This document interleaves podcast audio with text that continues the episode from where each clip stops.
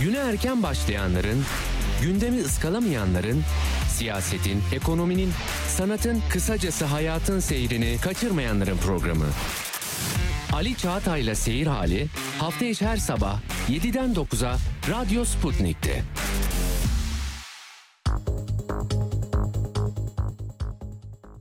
Radyo Sputnik'te seyir halindesiniz. İstanbul 97.8, Ankara 96.2, İzmir 91.0, Bursa 101.4 ve Kocaeli 90.2 frekansından bizi dinleyebilirsiniz.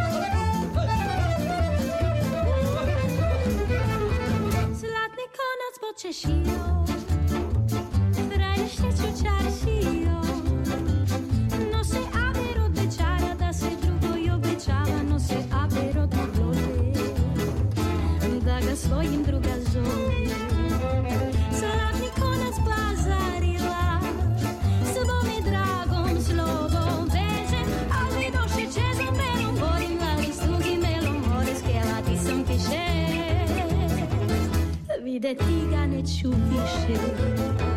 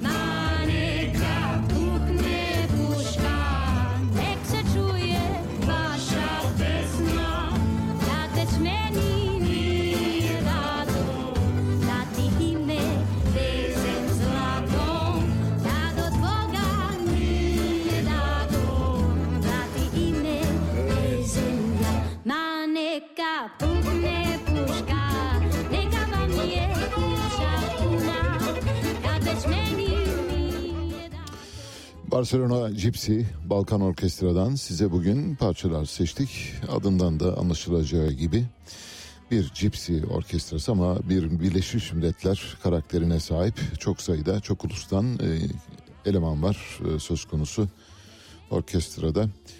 2012 yılında İspanya'nın Barcelona kentinde kuruldu.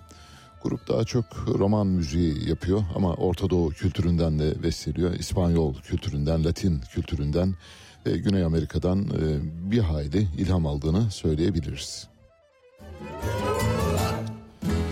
Grubun vokalistleri e, Margarita Abita, kendisi bir İtalyan, e, klarnetçi Daniel Carbonel, İspanyol, Akordiyoncu Mattia Shiroza bir İtalyan, kontrbasçı Ivan Kovacevic Sırp, gitarist Julian Kanal bir Fransız ve perküsyondaki Stelios Togias da bir Yunan. Dolayısıyla grup kendini hep böyle dünyanın dört bir tarafından insanları derleyerek oluşturmuş durumda. Hoş parçalar çalıyor, sokak konserleri de var, ee, ülkeler arasında düzenlediği turneler de var ayrıca. Bugüne kadar pek çok ülkede e, turneye çıktılar. İrlanda'da, Hollanda'da, Fransa'da, Avusturya, İsviçre, e, Sırbistan, Almanya ve tabii ki İstanbul'da. İstanbul'u geldiler, gittiler ama görme şansımız olmadı. Evet başlıyoruz haberlerimizde. İlk haberimiz tahmin edeceğiniz gibi futboldan. Futbolda maalesef istediğimiz sonuçları alamıyoruz. Futbol milli takımımız A milli takım 2024 Avrupa Şampiyonası elemelerinde D grubundaki ikinci maçında Hırvatistan'a 2-0 yenildi. Bursa Büyükşehir Belediye Stadında oynadığı maç e, se- seyircinin bu maç sırasında Futbol Federasyonu'na yönelik aleyhte tezahüratı dikkat çekti. Tribünler adeta inledi. Ve Türkiye bu maçla birlikte grupta ikinci ilk e, yenilgisini aldı ve üçüncü sıraya geriledi. Hırvatistan ise 4 puana yükseltti puanını ve aynı puana sahip olan Galler'le şu anda ilk sırayı paylaşıyorlar. 16 Haziran'da deplasmanda milli takımımız Letonya ile bir maç oynayacak. Şu ana kadar e, milli takımımız Hırvatistan'a karşı çok iyi bir performans tutturabilmiş değil. 11 kez bir araya geldik. 4 yenilgi aldık. Bir kez galibiyet var e, Hırvatistan'a karşı. Bu maçların tamamında 15 gol yedik. 9 kez de gol atabilme başarısını gösterdik. Bu arada maçın 67. dakikasında Arda Güler takıma dahil edildi. Arda Güler'in oyuna girmesi büyük bir tezahür, tezahüratla karşılandı ama tabii 67. dakikada çok büyük bir fark gösteremedi. Belki maçın ilk yarısında alınmış olsaydı farklı olabilirdi bilemiyoruz. Ancak bizim Arda Güler'le ilgili tespitimizi e, hatırlayanlar olacaktır. Tekrarlayalım. Arda Güler'e maalesef e, futbol oynatmıyorlar. Yani takım içinde arkadaşları bir defa çok genç bir futbolcu ve sivrilmesini istemeyen e, arkadaşlar olabiliyor. Biraz bencilce davrananlar olabiliyor. E, çok iyi gol pozisyonlarına girmesine rağmen gol atamıyor ya da atmakta zorlanıyor.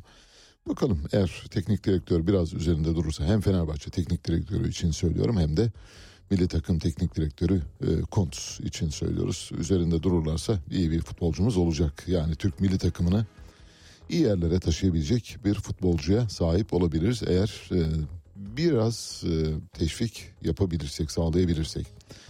Bu arada tribünlerden Futbol Federasyonu'na yönelik istifa sloganları vardı. Bu istifa sloganlarına Futbol Federasyonu'nun kulağını tıkadığını biliyoruz. Dün akşamdan bu yana adeta İstanbul'da gök delindi ve yağmur yağıyor. İyi bir yağış var dışarıda. Sileceklerin yetişmediği bir yağış var. Yollarda da eğer hareket halindeyseniz e, dikkat edin lütfen. Çünkü su yastıkları var ve o derin su yastıklarının üzerinden geçmek zorunda kalıyorsunuz. Olabildiğince e, düşük hızlarla seyahat ederseniz ya da seyrederseniz sizin açınızdan can güvenliğiniz açısından iyi olur diye düşünüyoruz. Büyük, büyük e, su yastıkları var. Bu su yastıkları tabii Türkiye'de asfalt yol yapımının ne kadar ilkel olduğunu da gösteriyor. Eğer gerçek anlamda asfalt yol yapım teknolojisine sahip olmuş olsak normal şartlarda su asla asfalt yolda birikmez. Bir akar olur o akardan gider ancak Türkiye'de şurada şuraya geldiğiniz zaman yani karşıdan Kadıköy'den bu tarafa doğru Yeni Bosna'ya kadar geliyorsunuz sayısız su yastığının üzerinden geçiyorsunuz. Bu işte asfaltın iyi düzenlenmemiş olması ya da terazisinin çok iyi verilmemiş olmasından kaynaklanan bir durum. Oysa bunları artık ülkeler dünya aştı. Çok kolay yapılabilecek şeyler ve bilgisayar otomasyon sistemleriyle asfaltın nasıl dökülebileceğini biliyoruz. Ancak biz babadan kalma yöntemlerle asfalt dökmeyi sürdürdüğümüz için e, yollarda böyle şeyler olabiliyor. Meteorolojiye göre Sıcaklıklar daha da düşecek. Özellikle bugün itibariyle daha fazla düşecek. Şu anda dışarıda İstanbul'da 4 derecelik bir sıcaklık var.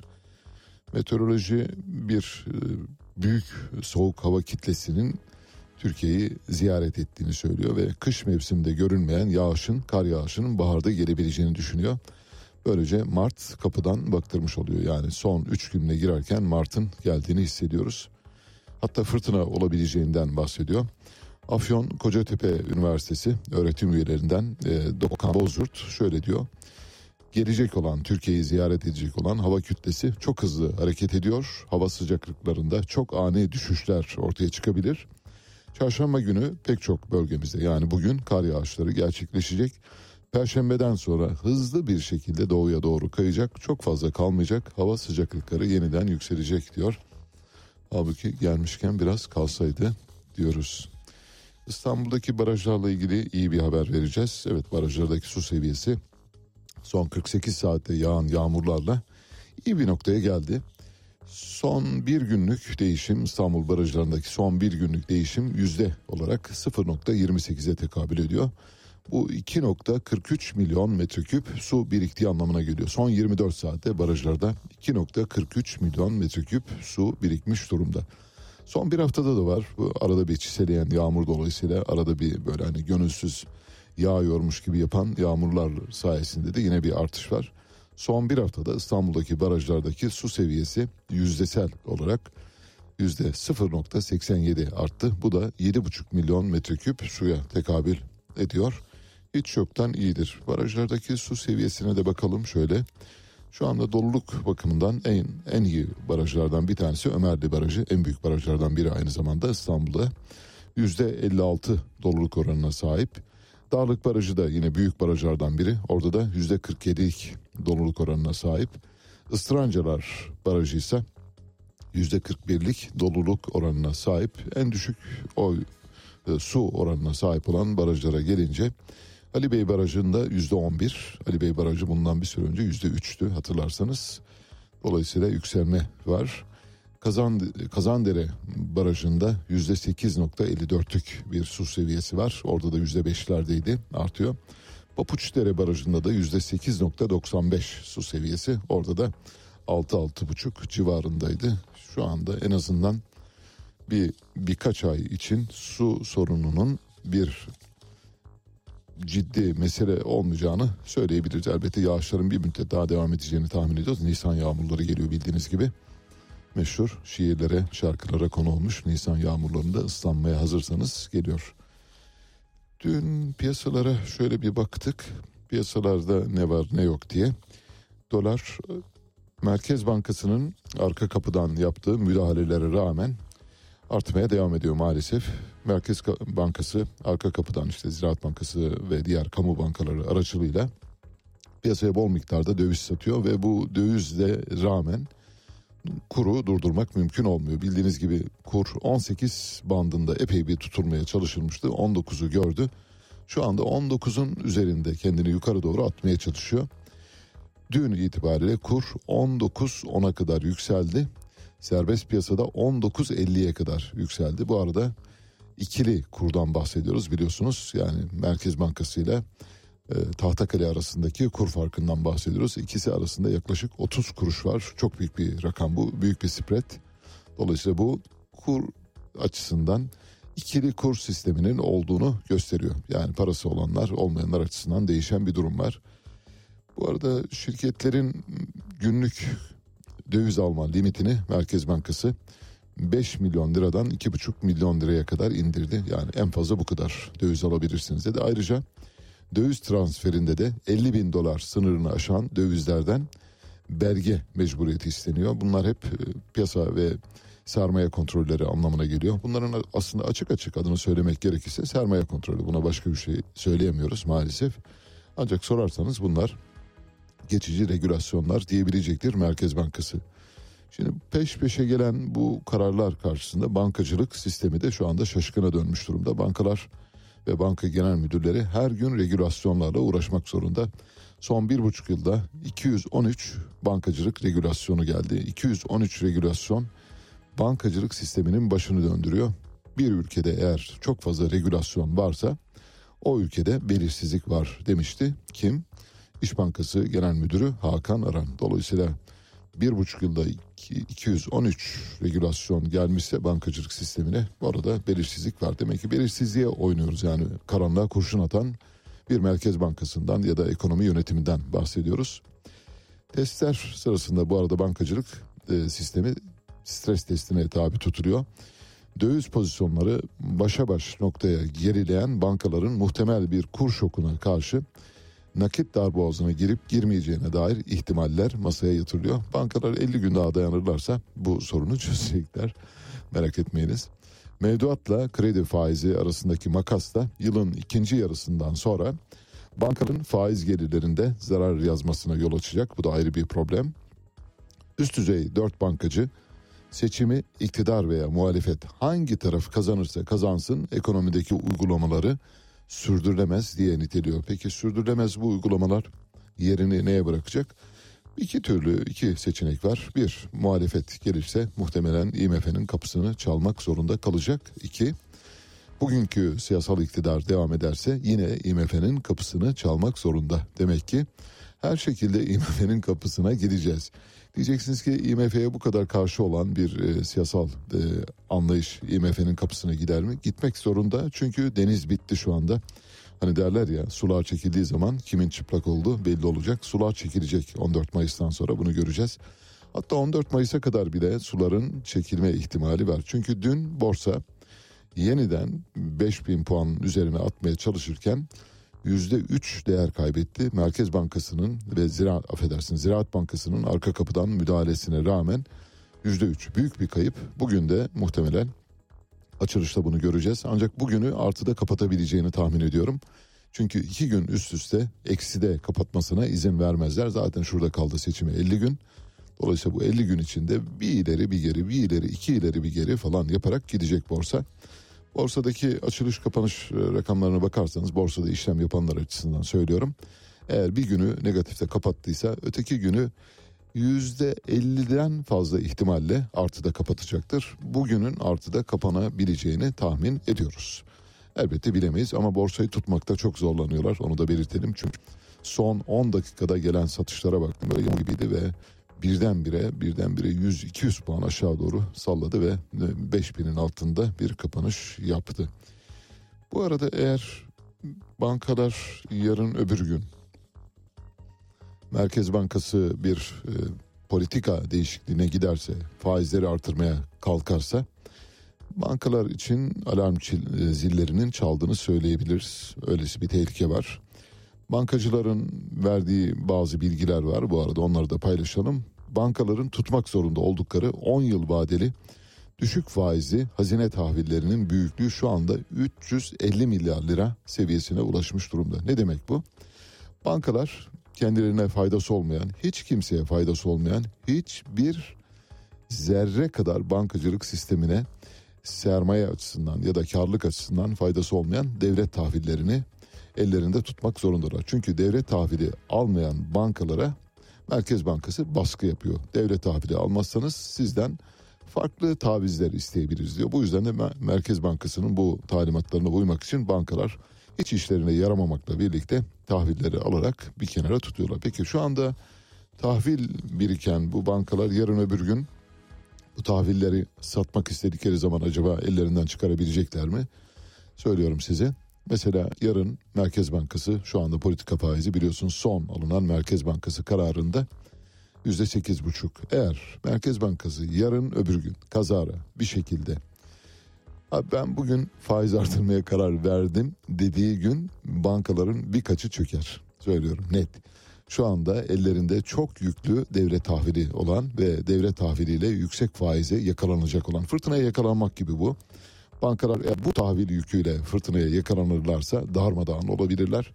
Hepsi değil bazı bankaların çok yüklü miktarda aldıklarını biliyoruz. Bazı bankaların mecburiyetten bazılarının da böyle sevimli gözükmek için işte Sayın Bakanım biz de aldık biliyor musunuz biz de şu kadar aldık gibi böyle haberler göndererek aldıkları tahvillerden kaynaklanıyor.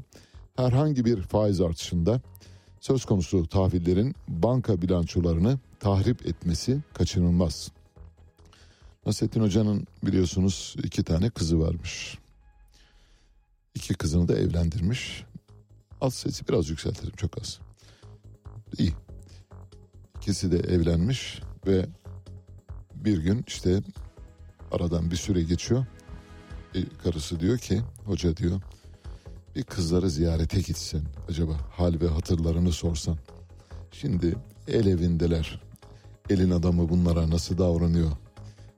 Hal ve tavırları iyi midir? Keyifleri yerinde midir? Mutlu mudurlar, değil midirler? Bir gidip sorar mısınız diyor. Hoca da çıkıyor. Atlıyor eşeğine. İşte artık kaç gün, kaç sürüyor, ne kadar sürüyorsa gidiyor. Biraz uzakta. İkisi de gurbete vermişler. Gidiyor önce bir kızını ziyaret ediyor. O kızının kocası çiftçi ve ekin ekiyor işte buğday ekiyor, arpa ekiyor, yulaf ekiyor, çavdar ekiyor, mercimek ekiyor neyse. Nasıl diyor e, işler kızına?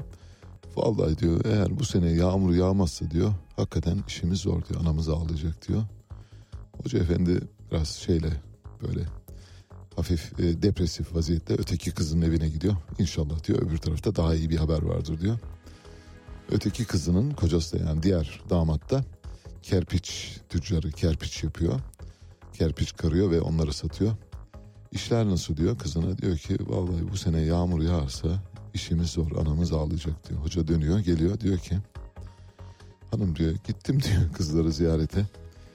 Eğer bu sene yağmur yağsa da yağmasa da kızların birinin anası ağlayacak diyor. Şimdi şeye bağlayalım isterseniz. Nereye bağlayacağız? Bankaların elindeki tahvillere bağlayacağız. Bankalar ellerindeki tahvillerle faizler çıksa da çıkması da faizler artsa da artması da bir şekilde ciddi bir darboğaza girmek zorundalar. Faizler artarsa çok büyük bir darboğaz olur. Faizler artmazsa zaten darboğazdılar. Karlılıkları düşüyor. Dolayısıyla her şekilde bir şekilde her ikisinin de zor durumda olduğunu biliyoruz. Yani hocanın söylediği gibi birinin anası ağlayacak. Yağmur yağsa da yağmasa da faizleri inse de çıksa da. Ben Ali Çağatay, Radyo Sputnik'te seyir halindesiniz. Müthiş bir Kuzuların Sessizliği filmi oynanıyor şu anda maalesef kimsenin sesini çıkarmadığını görüyoruz. Bu devletin kadim devlet, bani devlet, baba devlet olması ilkesiyle bağdaşmıyor. Habercilik birilerinin verilmesini istemediği olayları açıklamak ve kamuoyuyla paylaşmaktır. Bu kapsamın dışında kalan olayları vermek habercilik değil, halkla ilişkiler faaliyetidir. George Orwell Ali Çağatay'la Seyir Hali hafta içi her sabah 7 ile 9 arasında Radyo Sputnik'te.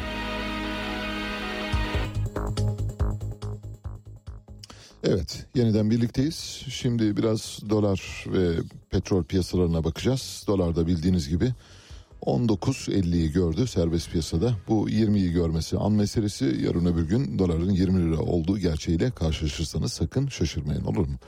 Borsa İstanbul'da da inişli çıkışlı bir süreç olacak 14 Mayıs'a kadar. Bir gün aşağı bir gün yukarı, iki gün aşağı bir gün yukarı ya da iki gün yukarı bir gün aşağı gibi gidecek. Bu yüzden yatırım yapanlar açısından borsa bugün şahane şahlanıyor ve bunun sonu gelir gibi düşünüyorsanız lütfen buna aldanmayınız. Bu geçici bir bahardır. Çok kısa bir iki gün sürer ondan sonra rally tekrar eski haline dönebilir. Petrolde Brent petrol 77 doların üzerine çıktı. Hatta e, şu anki rakamı söyleyelim 77 dolar 90 sent. Brent petrol artıyor fiyatları uluslararası piyasada. Çünkü OPEC ve OPEC Plus ülkeleri OPEC ile birlikte hareket eden Rusya, e, Meksika gibi ülkeleri de kattığımızda onlar bir karar aldılar. Bu karar uyanınca petrol üretiminde arzında herhangi bir azaltma ya da e, e artırma düşünmediklerini belirttiler.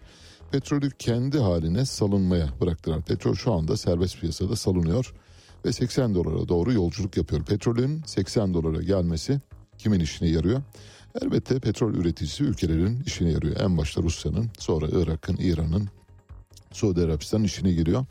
Ve petrol fiyatlarının yukarı doğru yolculuğu sürüyor. Türkiye'nin Irak'la olan petrolle dair bir sorunu var. Bu soruna da yeri gelmişken değinelim. İşin içinde damat Berat Albayrak var. Bildiğiniz gibi 2014 yılından bu yana Türkiye Irak'tan bölgesel Kürt yönetiminden özellikle petrol alıyor. Bölgesel Kürt yönetimi Irak anayasasına göre tüm petrollerin yüzde 17 kullanım hakkına sahip. Irak'ta çıkarılan her 100 litre petrolün 17 litresini bölgesel Kürt yönetimi alıyor. Ve bunun geliri de bölgesel Kürt yönetimine verilmek üzere anayasal kural gereği verilmesi gerekiyor. Fakat Irak anayasasını Irak yönetimi, Bağdat yönetimi uzunca süredir uygulamıyor ve bölgesel Kürt yönetiminin parasını alıyor. Yani ihraç ettiği petrolün parasını alıyor. Merkez Bankası'nda tutuyor. Canı isterse veriyor, istemesi vermiyor. İşte bölgesel Kürt yönetimi bir açık kapı buldu. Bu açık kapı Türkiye'ydi. Türkiye ile 2014 yılından bu yana şöyle bir ticaret yapıyor. Biz Bağdat yönetiminin haberi yokmuş gibi satalım size diyorlar. Ve bizimkiler de Bağdat yönetiminin haberi yokmuş gibi Irak'tan petrolü alıyorlar. Bu petrolü alanda e, Berat Albayrak'ın arkadaşlarının ve kendisinin de ortak olduğu bir şirket var. Petrol şirketi, taşıma şirketi. Bu şirket aracılığıyla taşınıyor. Önceki gün Irak yönetiminin bir tahkim mahkemesinde açtığı bir dava sonuçlandı. Bu tahkim mahkemesindeki davayı Türkiye kaybetti aslında. Şöyle söyleyelim ama bizim Enerji Bakanlığımıza sorarsanız biz aslında kazandık deniyor. Oysa mahkeme 5 ayrı konuda karar verdi. Bu 5 ayrı konudan dördünde Türkiye'nin de haklı olabileceğini, dolayısıyla Türkiye'nin de Irak'tan tazminat hakkının doğabileceğini kararlaştırdı. Ancak ama ve lakin bir madde var ki o, o maddede Türkiye'nin aleyhine karar verdi. Türkiye'nin aleyhine verdiği bu karar uyarınca Türkiye Irak'a Bağdat yönetimine 1.4 milyar dolar tazminat ödeyecek. Kim için ödeyecek? Berat Bey petrol taşıyor, para kazanıyor ve onun ceremesini de hazine üstleniyor. Şimdi bu petrol taşıma işi IŞİD'le birlikte de hatırlarsanız e, bunlar iddia seviyesinde ancak henüz doğrulanmış değil fakat çok sayıda kanıt var o bakımdan söyleyebilecek durumda. Çünkü yazıldı, çizildi, kimse tarafından tekzip edilmedi. Hatırlayacaksınız IŞİD Musul'u ele geçirdiği zaman ve Bağdat'a doğru yürüdüğü dönemlerde IŞİD petrolünün daha doğrusu Irak'ta üretilen petrolün, Bağdat'ın, Musul'un petrolünün, pek çok bölgenin petrolünün ve Erbil'in petrolünün keza IŞİD tarafından pazarlandığına dair haberler çıkmıştı. IŞİD tarafından pazarlanan bu petrolün dahi nakliyatını yine Türk şirketleri yapıyordu. Tahkim mahkemesi biraz da gerekçelendirerek bunu da belirterek Türkiye'nin bu dönemde hem işi de finansman sağladığını dolayısıyla Bağdat yönetiminin aleyhine çalıştığını, iki e, suçu olduğunu, iki günah olduğunu, Bağdat yönetiminin hilafına hareket ettiğini, işi de yardımcı olduğunu söyledi ve 1.4 milyar dolar tazminat ödemeye karar verdi. Bu parayı ödeyeceğiz ama Enerji Bakanlığı'na bakarsanız aslında biz onlara tazminat ödemeyeceğiz. Onlar bize ödeyecekler. Evet onların da bize ödemeleri gereken bir tazminat var ama o tazminat bizim ödeyeceğimiz tazminat kadar değil. Onu da belirtmiş olalım. Hani böyle gerçekleri tahrif ederek aslında öyle değil böyle diyorlar. Öyle değil. Beş madde var. Beş maddenin dördünde tahkim mahkemesi bizi de haklı buldu. Türkiye'nin de haklı olduğunu test etti ve tespit etti. Bir madde ile ilgili olarak da Türkiye kesinlikle haksızdır ve Irak yönetimine tazminat ödemek zorundadır dedi. Evet böylece petrol bahsini de kapatmış olduk. İthal gümrük e, daha doğrusu ithal cep telefonlarına gümrük vergisi getirilmişti. Bundan iki gün önce resmi gazetede yayımlandı ve bu karar dün yürürlükten kaldırıldı. Neden kaldırıldı? Seçime gidiyoruz. Seçime giden bir ülkede insanların cep telefonu sahibi olmasına karşı bir kararın getirilmiş olması büyük bir oy kaybına yol açabilir. Diyeceksiniz ki nasıl bir kaybı yol açabilir? Çok basit. Bundan bir önceki seçimde poşete yapılan zammın yine anketlere yansıyan bilgiler çerçevesinde AK Parti'ye yüzde bir oy kaybettirdiğini biliyoruz. Kesinleşti hatta rakamlara yansıdı. Seçim sonuçları da zaten onu gösterdi. Şimdi cep telefonlarına yapılan gümrük zammı yüzde birin çok çok ötesinde bir duruma yol açabilir. Cep telefonu bizim hayatımız, her şeyimiz, varlık sebebimiz Türk halkı cep telefonu olmadan yatağa girmiyor, tuvalete gitmiyor, hiçbir şey yapmıyor. Bu yüzden de karar aradan 24 saat geçince iptal edildi ve resmi gazetede de yayımlandı. 350 dolar aksi halde 350 dolar cep telefonlarından e, gümrük vergisi alınacaktı ve şu bu düzenleme eğer yürürlükte kalmış olsaydı cep telefonlarının fiyatı 2500 lira daha artmış olacaktı. Şimdi tekrar eski hale döndük. Seçimin gücü işte bu. Seçmenin gücü demek lazım. Kimi gazeteler bunu sosyal medyanın gücü falan diye yazıyorlar. Bence seçimin gücü, seçime doğru giden bir ülkede böyle şeylere izin verilemez. Hazırsanız size hoş bir haber vereceğim. Botoks yaptırıyor musunuz? Ya da botoks yaptırmayı düşünüyor musunuz? Botoks yaptıran insanlar hakkında ne düşünüyorsunuz? Botoks iyi bir şey midir, kötü bir şey midir? Peki iyi botoks var mıdır ya da botoksların hepsi kötü müdür gibi böyle karma karışık beynimizi felce uğratan sorular sormadan bir araştırmayı paylaşacağım. Bence güzel bir araştırma. Araştırma Scientific Reports'ta yayınlandı bir bilimsel dergi. E, hakemli bir dergide yayınlandı. Amerika'da yüz bölgesine yapılan botoks enjeksiyonlarının beynin duyguları yorumlama ve işleme biçimini değiştirebileceğini gösterdi. Bulgular botoksun bireylerin başka kişilerin duygularını anlama yeteneğini aslında geçici olarak bozduğu anlamına gelebiliyor. Psikolojide sıklıkla söz edilen yüzsel geri bildirim hipotezi baz alınarak yürütülen yeni bir araştırmayla yüz bölgesine yapılan botoksun beynin duyguları yorumlama ve işleme biçimini değiştirebileceği. Bunu basit indirgeyerek söylememe izin verin lütfen. Şimdi botoks yaptırmış mesela kaşlar, alınlar, yanaklar, dudaklar her taraf çene, boyun bölgesi her her yere yaptırmıyor. E şimdi yüzünüzde bir tane kas oynamıyor. Yani şimdi siz gülüyorsunuz mesela karşı tarafında böyle katıra katıra gülmesini bekliyorsunuz. Karşı tarafta bir böyle bir robot e, yüzü gibi bir yüz var. Gerçi robotlar artık gülüyor onu geçtik o noktayı. Dolayısıyla karşı taraf sizin ne düşündüğünüzü anlamadığı için iletişim kurulamıyor. Yani sizin mesajınız karşı tarafın amigdalasını geçmiyor. Amigdalayı geçmeyen duygu da duygu olamıyor. Bu yüzden de duygusal iletişimde bir sorun yaratıyor botoks. Çok basit bir ifade biçimiyle söyleyeyim. Yani mimiksiz kalan bir insanın karşı tarafa ne ifade ettiğini bu araştırma ortaya koymuş durumda. Araştırma botoksun insanların başka insanların duygularını anlama yeteneğini geçici olarak bozduğu anlamına geliyor. Kaliforniya Üniversitesi'nden bir grup araştırmacı botoksla ilgili 33 ila 40 yaşlarındaki 10 kadın katılımcıdan oluşan bir grup üzerinde bir çalışma yürütmüş ve botoks enjeksiyonlarıyla kaşların çatılmasını engellemek, beynin duygu belirten ifadeleri işleme biçimini de engellediğini belirtiyor. Dolayısıyla botoks kas hareketlerini donduruyor.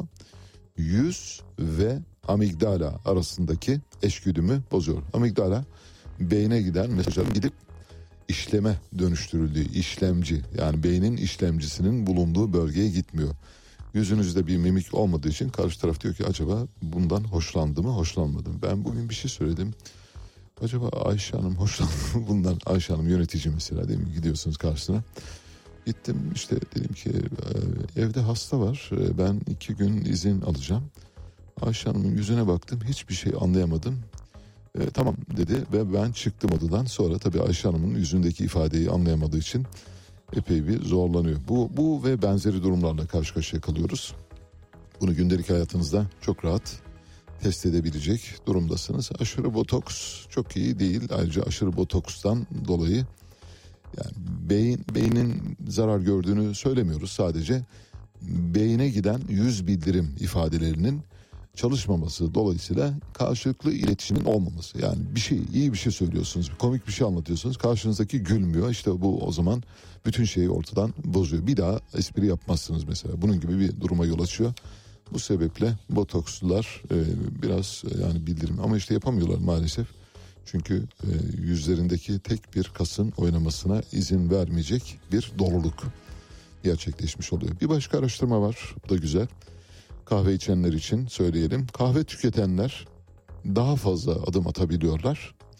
Ancak buna mukabil daha az uyuyorlar. Çünkü kahvenin işte kafeinin uyarıcı etkisi dolayısıyla olsa gerek. Bu kahvenin insanlarda uyarıcı etki yaratmasını ben kendimde test etmeye çalıştım. Yani mesela bin bardak kahve de içsem uyuyabilirim öyle söyleyeyim o kadar. Yeter ki uyumaya karar verelim. Bu, şunun için söylüyorum bunu lütfen yanlış anlamayın. Her şey insanın beyniyle ilgili. Yani eğer uyumak istiyorsanız uyuyorsunuz. Valla uyumak istemiyorsanız bin tane gerekçe bulabilirsiniz. Her şeyi size bir uyumama gerekçesi haline getirebilirsiniz. Bütün hikaye hayatımızın anlamı, her şeyi orada şekilleniyor.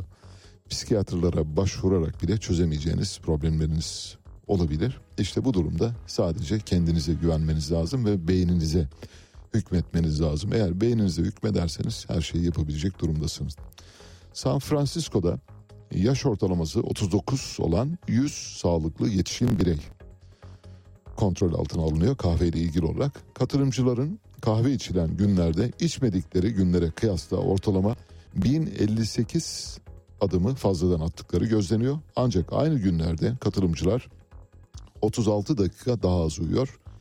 Araştırma The New England Journal of Medicine adlı dergide yayınlandı. Bu dünyanın dört saygın tıp dergisinden biridir. Dolayısıyla araştırmayı saygıyla karşılıyoruz. Araştırmanın önünde eğiliyoruz, temenna ediyoruz araştırmaya karşı. Bilime olan saygımızdan dolayı. Amerika Çin'i gelişmekte olan ülke statüsünden çıkarıyor. Diyeceksiniz ki ne işe yarayacak? Çok işe yarayacak. Haberi önce paylaşalım. Amerika Temsilciler Meclisi Dışişleri Bakanı'nı Çin Halk Cumhuriyeti'nin uluslararası kuruluşlardaki gelişmekte olan ülke statüsünün kaldırılması için çalışmaya yönlendirecek bir tasarıyı oy birliğiyle kabul etti. Amerika'nın yasama kurumları Çin'in gelişmekte olan ülke statüsünün kaldırılması yönünde adım attı. Temsilciler Meclisi'nde Çin Halk Cumhuriyeti gelişmekte olan bir ülke değildir yasası başlıklı tasarı 415'e karşı sıfır oyla kabul edildi. Yani sıfıra karşı 415 demek lazım. Haber yanlış yazılmış. Şimdi düşünün Amerika Birleşik Devletleri'ndesiniz. Amerikan Senatosu Çin'le ilgili bir yasa hazırlıyor ve yasanın başlığı şöyle. Çin Halk Cumhuriyeti gelişmekte olan bir ülke değildir yasası. Nasıl? Amerika karar veriyor. E peki mesela Çin'in bu konuda görüş alınıyor mu? Yok gerek yok. Biz onu öyle kararlaştırdık. Neden yapıyorlar? Amerika son zamanlarda Çin'le Rusya'nın yakınlaşmasından dolayı fena halde ürkmüş durumda. Fena halde uykuları kaçıyor şu anda. Yani hiç kahve içmese de uyuyamayacak bir Amerika'dan bahsediyoruz. O kadar öylesine. Şimdi diyeceksiniz ki peki e, size ne? Yani niye Amerika böyle bir tasarı getiriyor? İşte o da e, Çin'e karşı verilmek istenen mesaj. Diplomasi bu işte. Diplomasi uyguluyor.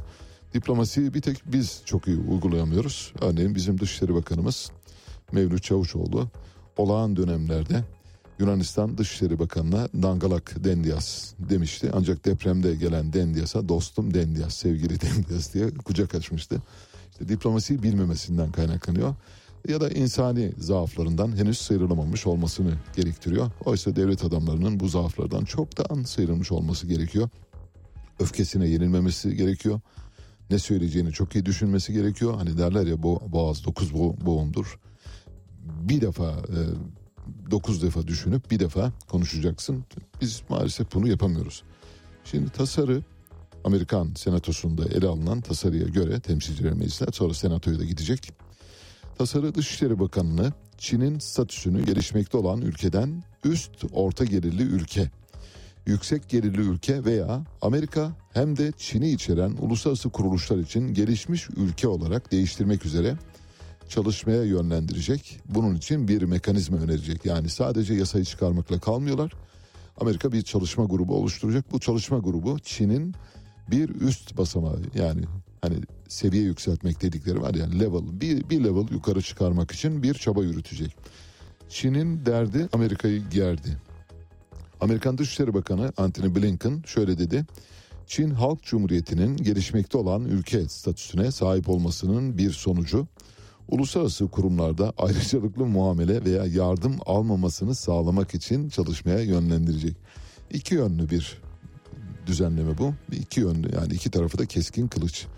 Bir taraftan Çin'e iyilik yapıyorsunuz, öbür taraftan kötülük yapıyorsunuz. Çin'i gelişmekte olan ülke statüsünden çıkaran Amerika, Çin'e gelişmekte olan ülke statüsünde yapılan ayrıcalıkları, tanınan ayrıcalıkları, yapılan yardımları kesiyor. Bu arada Çin birinci ülkeler kulübüne davet ediliyor. Yani bazı imtiyazlardan da faydalanıyor. Örneğin Dünya Ticaret Örgütü'nde ve benzeri yerlerde Çin'in daha fazla ağırlık oluşturmasını, özgür ağırlığının yükseltilmesine sebep oluyor. Neyse özetleyelim. Özeti şu. Amerika Birleşik Devletleri Çin ile Rusya'nın yakınlaşmasından o kadar ürktü ki uykuları kaçıyor. Bu yüzden parlamentosunda bir yasa getirerek Çin'i gelişmiş ülke statüsüne yükseltmeye çalışıyor. Neden? Çünkü Çin başıboş bırakılırsa ne yapacağı belli olmaz. Bunun Türkçe'de bir karşılığı var biliyorsunuz ya davulcu ya zurnacı derler. Tabii işi oraya getirmemek için sadece anımsatma yapıyorum. Bu yüzden bu tasarının adı o. Davulcuya ve zurnacıya gitmesin diye Çin'e karşı bir muamele yapıyor. Çin bu arada son yılda Türkiye dahil 22 ülkeye dev krediler sunan bir deve dönüşmüş durumda. Amerika'nın korktuğu Çin'in dünyada ne kadar etkili hale geldiğini gösteren bir çalışma bu. Çalışma Dünya Bankası'na ait. Dünya Bankası Harvard Kennedy School'la birlikte yaptığı araştırmaya göre 2000 yılıyla 2021 yılı arasında 22 borçlu ülkede toplam 240 milyar dolar değerinde 128 kurtarma operasyonu yaptı Çin. Şimdi bomba geliyor hazırsanız. Bu 22 ülke arasında Arjantin, Belarus, Ekvador, Mısır, Laos, Moğolistan, Pakistan, Surinam, Sri Lanka, Ukrayna ve Venezuela var. Eksik bir ülke kaldı mı diye düşünüyor musunuz? Olabilir mi? Bir ülkeyi eksik saymış olabilir miyiz? Ve Türkiye var evet. Türkiye'yi kurtardı. Türkiye'yi nasıl kurtardı? Swap yaptı Türkiye ile bildiğiniz gibi Merkez Bankası'na. Dedi ki al şu e, yuan sende kalsın biraz oyalan ben sonra vakti geldiğinde tekrar senin de senden yuanı alacağım dedi. Bunlar kurtarma operasyonu. Tabii Türkiye'ye yönelik kurtarma operasyonu daha çok finansal ancak biraz önce saydığımız ülkelerdeki kurtarma operasyonları fiili. Örneğin Sri Lanka'yı bayağı devleti neredeyse böyle kucağına alarak bir e, bebek e, beşik e, beşikli bir bebek sallar gibi biberonla falan besleyerek ülkeyi şu anda ayağa kaldırmış durumda. Laos için de aynı şey geçerli. Bütün bu ülkelere karşı böyle hafif müzahir davranmaya çalışıyor. Hoşgörülü ve yakın davranmaya çalışıyor. İşte o yüzden Çin bölgede giderek etkisini artırıyor. Şu anda Afrika'da müthiş bir e, kapasiteye sahip Çin.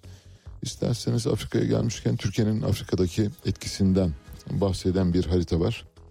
Bu haritayı da yeri gelmişken paylaşmış olalım. Harun paylaşacak şimdi size. Ama bunun için Telegram açmış olmanız gerekiyor. Telegram açık olanlar için çok güzel bir harita sunacağım şimdi. Türkiye'nin yaygınlık gösterdiği Afrika ülkeleriyle ilgili bir çalışma var elimde. Haritada Türkiye'nin TİKA adlı işte yurt dışı örgütlerle çalışma yapan bir örgütü var aslında. Türk İşbirliği Kalkınma Ajansı diye bildiğimiz daha çok Orta Asya Türk Cumhuriyetleri için kurulmuştu ama bu sonradan Türkiye'nin yurt dışındaki bütün çıkarlarını temsil için kullanılan bir örgüte dönüştü. İyi başarılı çalışmalar yapıyor bu arada onu belirtelim. TİKA'nın gerçekten samimiyetle iş yaptığını düşünüyoruz. Elbette istismarlar var o ayrı ancak yine de başarılı bir örgütlenme olduğunu söyleyebiliriz. Şimdi haritada birkaç renk göreceksiniz. Bu renklere göre size anlatmaya çalışacağım. Lacivertle gördükleriniz TİKA'nın örgütlü olduğu yerler Afrika'da. Nerede bir lacivert yuvarlak görüyorsanız ay yıldız içinde o TİKA'nın örgütlü olduğu yerler. TİKA'nın logosu bu arada. Mavi ile gördüğünüz yerler Marif Vakfı'nın Türk Marif Kolejlerinin örgütlü olduğu Afrika ülkeleri yani FETÖ'nün okullarının yerine kurulan Milli Eğitim Bakanlığı'nın yönettiği okullardan bahsediyoruz. FETÖ'nün bıraktığı boşlukları doldurmaya çalışan bir okul yapısı. Turkuaz'da gösterilen bir yer var. O da e, kümeler var. Orası da Yunus Emre Enstitüsü'nün örgütlendiği yerler. Şimdi bu renklerin tabii çokluğuna göre birazdan e, kaç ülkede hangi örgütümüz var onları da size tek tek söyleyeceğim. Sarıyla gösterilen yuvarlaklar ise Cumhurbaşkanı Erdoğan'ın ziyaret ettiği Afrika ülkelerini gösteriyor. Bakın ne kadar çok sarı var. Sarılara dikkat edin. Hemen seçeceksiniz. Afrika'da 54 ülke var. Cumhurbaşkanı çok sayıda ülkeye gitmiş durumda. Türkiye'nin büyükelçiliğinin bulunduğu Afrika ülkeleri ise grafikte kür rengi gri bir çerçeve içinde gösteriliyor. Gri çerçeveyi gördüğünüz yerde Türkiye'nin büyükelçilikleri var. Türk Hava Yolları'nın logosunu görüyorsunuz zaten logonun kendisi e, seçilebiliyor. Türk Hava Yolları'nın logosunu gördüğünüz yerlerde de Türk Hava Yolları'nın Afrika'da sefer yaptığı ülkeleri görüyorsunuz. Ve asıl önemlisi bence üzerinde çok durulması gereken Türk Silahlı Kuvvetleri'nin misyon bulundurduğu ülkelerde yeşil üzerine bir asker e, dipçiğini daha doğrusu tüfeğini çapraz tutmuş bir asker e, simgesi var. O simgeyi gördüğünüz yerlerde de Türk Silahlı Kuvvetleri misyon olarak bulunuyor, asker bulunduruyor. Şimdi şöyle Afrika haritasını şöyle baştan sona bir bakın tekrar eğer Harun verebildiyse. Afrika'da bildiğiniz gibi 54 ülke var. Şimdi bu 54 ülkenin kaçında hangi misyonlarımızda bulunuyoruz? Bunları size tek tek anlatmaya çalışacağım. Mesela Türkiye TİKA aracılığıyla 22 Afrika ülkesinde faaliyet gösteriyor. 54 ülkenin 22'sinde. Marif Vakfı bünyesinde 25 örgütlenmesi var. 54 ülkenin 25'inde yarısından biraz az bir ülkede örgütlenmiş durumda yarıya yakın. Yunus Emre Enstitüsü henüz daha nüve aşamasında 11 ülkede 54 ülkenin 11'inde faaliyet gösteriyor. Türkiye'nin yayılma hızını gösteriyoruz Afrika'da. Cumhurbaşkanı bugüne kadar Afrika'daki 54 ülkenin 30'una gitti, seyahati yaptı. Bazılarına ikinci kez gitti bu arada. Türk Büyükelçiliğinin olduğu ülkelerin sayısı 42. 54'te 42 müthiş bir rakam bu. Ve bunların çok önemli bölümünün son 10 yılda ortaya çıktığını söyleyelim. Özellikle FETÖ ile olan kavgamızdan sonra bu ülkelere bizzati büyükelçilik açarak, marif kolejleri açarak, Yunus Emre enstitüleri açarak, TİKA açarak buralarda varlık göstermeye çalışıyoruz. Çünkü FETÖ'nün bıraktığı boşluk olağanüstü boyutlarda hala tabii o boşluk doldurulabilmiş değil onu söyleyelim. Yani bunlar çok böyle palyatif yani Türkiye'nin yürüttüğü çalışmalar FETÖ'nün son 50 yılda yürüttüğü çalışmaların yanında devede kulak. Türk Hava Yolları Afrika'daki 54 ülkenin 41'ine uçuyor. Direkt uçuş yapıyor. Bu da müthiş bir şey. Türkiye'nin hem e, Afrika'dan Afrika ile olan ticaretini geliştirmeye katkı sunuyor. Türkiye henüz bir uluslararası militer güç haline gelmemiş ki Afrika'da sadece dört ülkede misyonu var. Dört ülkede asker bulunduruyoruz. Bunlardan bir tanesi Libya. İşte savaş dolayısıyla Birleşmiş Milletler kararları doğrultusunda orada bulunduruyoruz. Öteki Orta Afrika Cumhuriyeti bu tamamen kendi inisiyatifimiz. Öteki Mali bu da tamamen kendi inisiyatifimiz. Bunun dışında Somali'de bir inisiyatifimiz var. O da Birleşmiş Milletler e, aracılığıyla giriş, giriştiğimiz bir askeri operasyon. Şu anda dört Afrika ülkesinde Türk askeri bulunuyor. Bir kez daha sayalım mı şeyleri karşılaştıralım. E, bazı izleyiciler bazı konuları böyle iki kez tekrarlayınca e, kızıyorlar bana ama lütfen kızmayın. Çünkü mesela geçen bir kitaptan bahsettim. Yıldırım Bayezid'le Timur arasında Ankara Savaşı'nı konu alan bir kitap. E, kitabın adını iki kez yayında söyledim. Buna rağmen mesela kitabın adını kaçıranlar, anlayamayanlar olmuş. Dolayısıyla her birine tek tek yazmak zorunda kaldım. O kitabı tekrarlayayım bu arada. Yeri gelmişken. Zafer vaat etmeyen topraklar Namık Doymuş'un imzasıyla çıktı ve Doğan yayınlarından müthiş bir kitaptır. Yani Ankara Savaşı'nı, Yıldırım Beyazıt'ı, Timur'u anlamak istiyorsanız o dönemi böyle çok iyi bir roman e, havasıyla zaten bir roman olarak yazılmış. O kitaptan anlayabilirsiniz. Bu yüzden ikinci tekrarları yaptığım zaman lütfen beni bağışlayın. Çünkü bazen kaçırılabiliyor. Bu çünkü radyo, sessel iletişim yapıyoruz. Yani telaffuzda ortaya çıkan bir problem dolayısıyla bile yanlış anlaşılmaya sebep olabilir. Bir kez tekrarlıyorum öyle geçiyoruz. Sonra müziğimiz başlayacak. Hatta müziğimiz alttan gelebilir. Afrika'da 54 ülke var. Bu 54 ülkenin 22'sinde TİKA örgütlü. 25'inde Marif Koleji var. 11'inde Yunus Emre Enstitüsü var. Cumhurbaşkanı bu 54 ülkenin 30'unu ziyaret etti bugüne kadar ve bu 54 ülkenin 42'sinde büyükelçiliğimiz var. Türk Hava Yolları da bu ülkelerden 41'ine direkt uçuş yapıyor. 4 Afrika ülkesinde de Türk askeri misyonu var. Demek ki Afrika'da iyi bir influenza etkisi göstermiş durumdayız. İyi bir yayılımımız var. Bu şu anlamı geliyor. Afrika'da şu anda yayılım gösteren ülkeler liginde birinci sırayı Çin, ikinci sırayı Rusya, üçüncü sırayı Fransa, dördüncü sırayı sıkı durun Türkiye çekiyor. İyi bir yere doğru gidiyoruz. Evet başlıyor Barcelona Gypsy.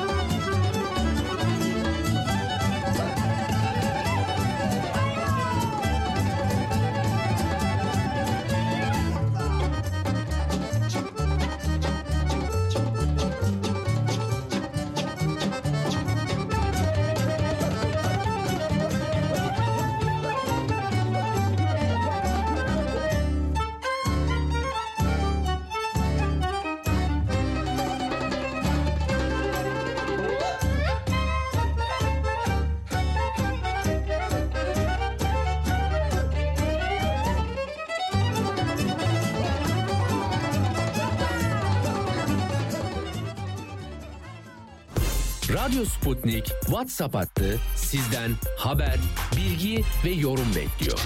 Sesinizi kaydedin WhatsApp'tan 0505 171 6656'ya gönderin, yayınlansın.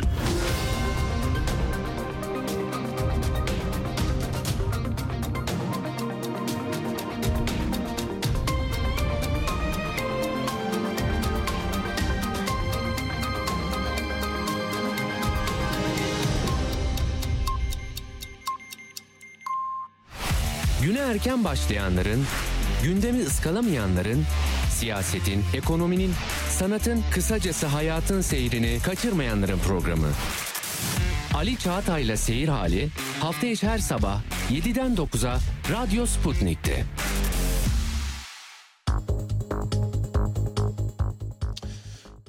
Yeniden birlikteyiz. Eğer e, Telegram açtıysanız size bir harita daha göstereceğim. Telegram açmanız için size zaman kazandıracağım bu arada.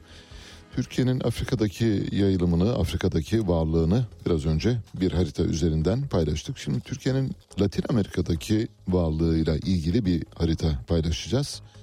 Latin Amerika'da tabii Afrika'daki kadar etkili değiliz ama Latin Amerika'da da gerçek anlamda boy gösteren ya da oyunda olduğumuzu hissettiren bir etkinliğe sahibiz. Onunla ilgili de bir küçük çalışma paylaşacağım sizinle.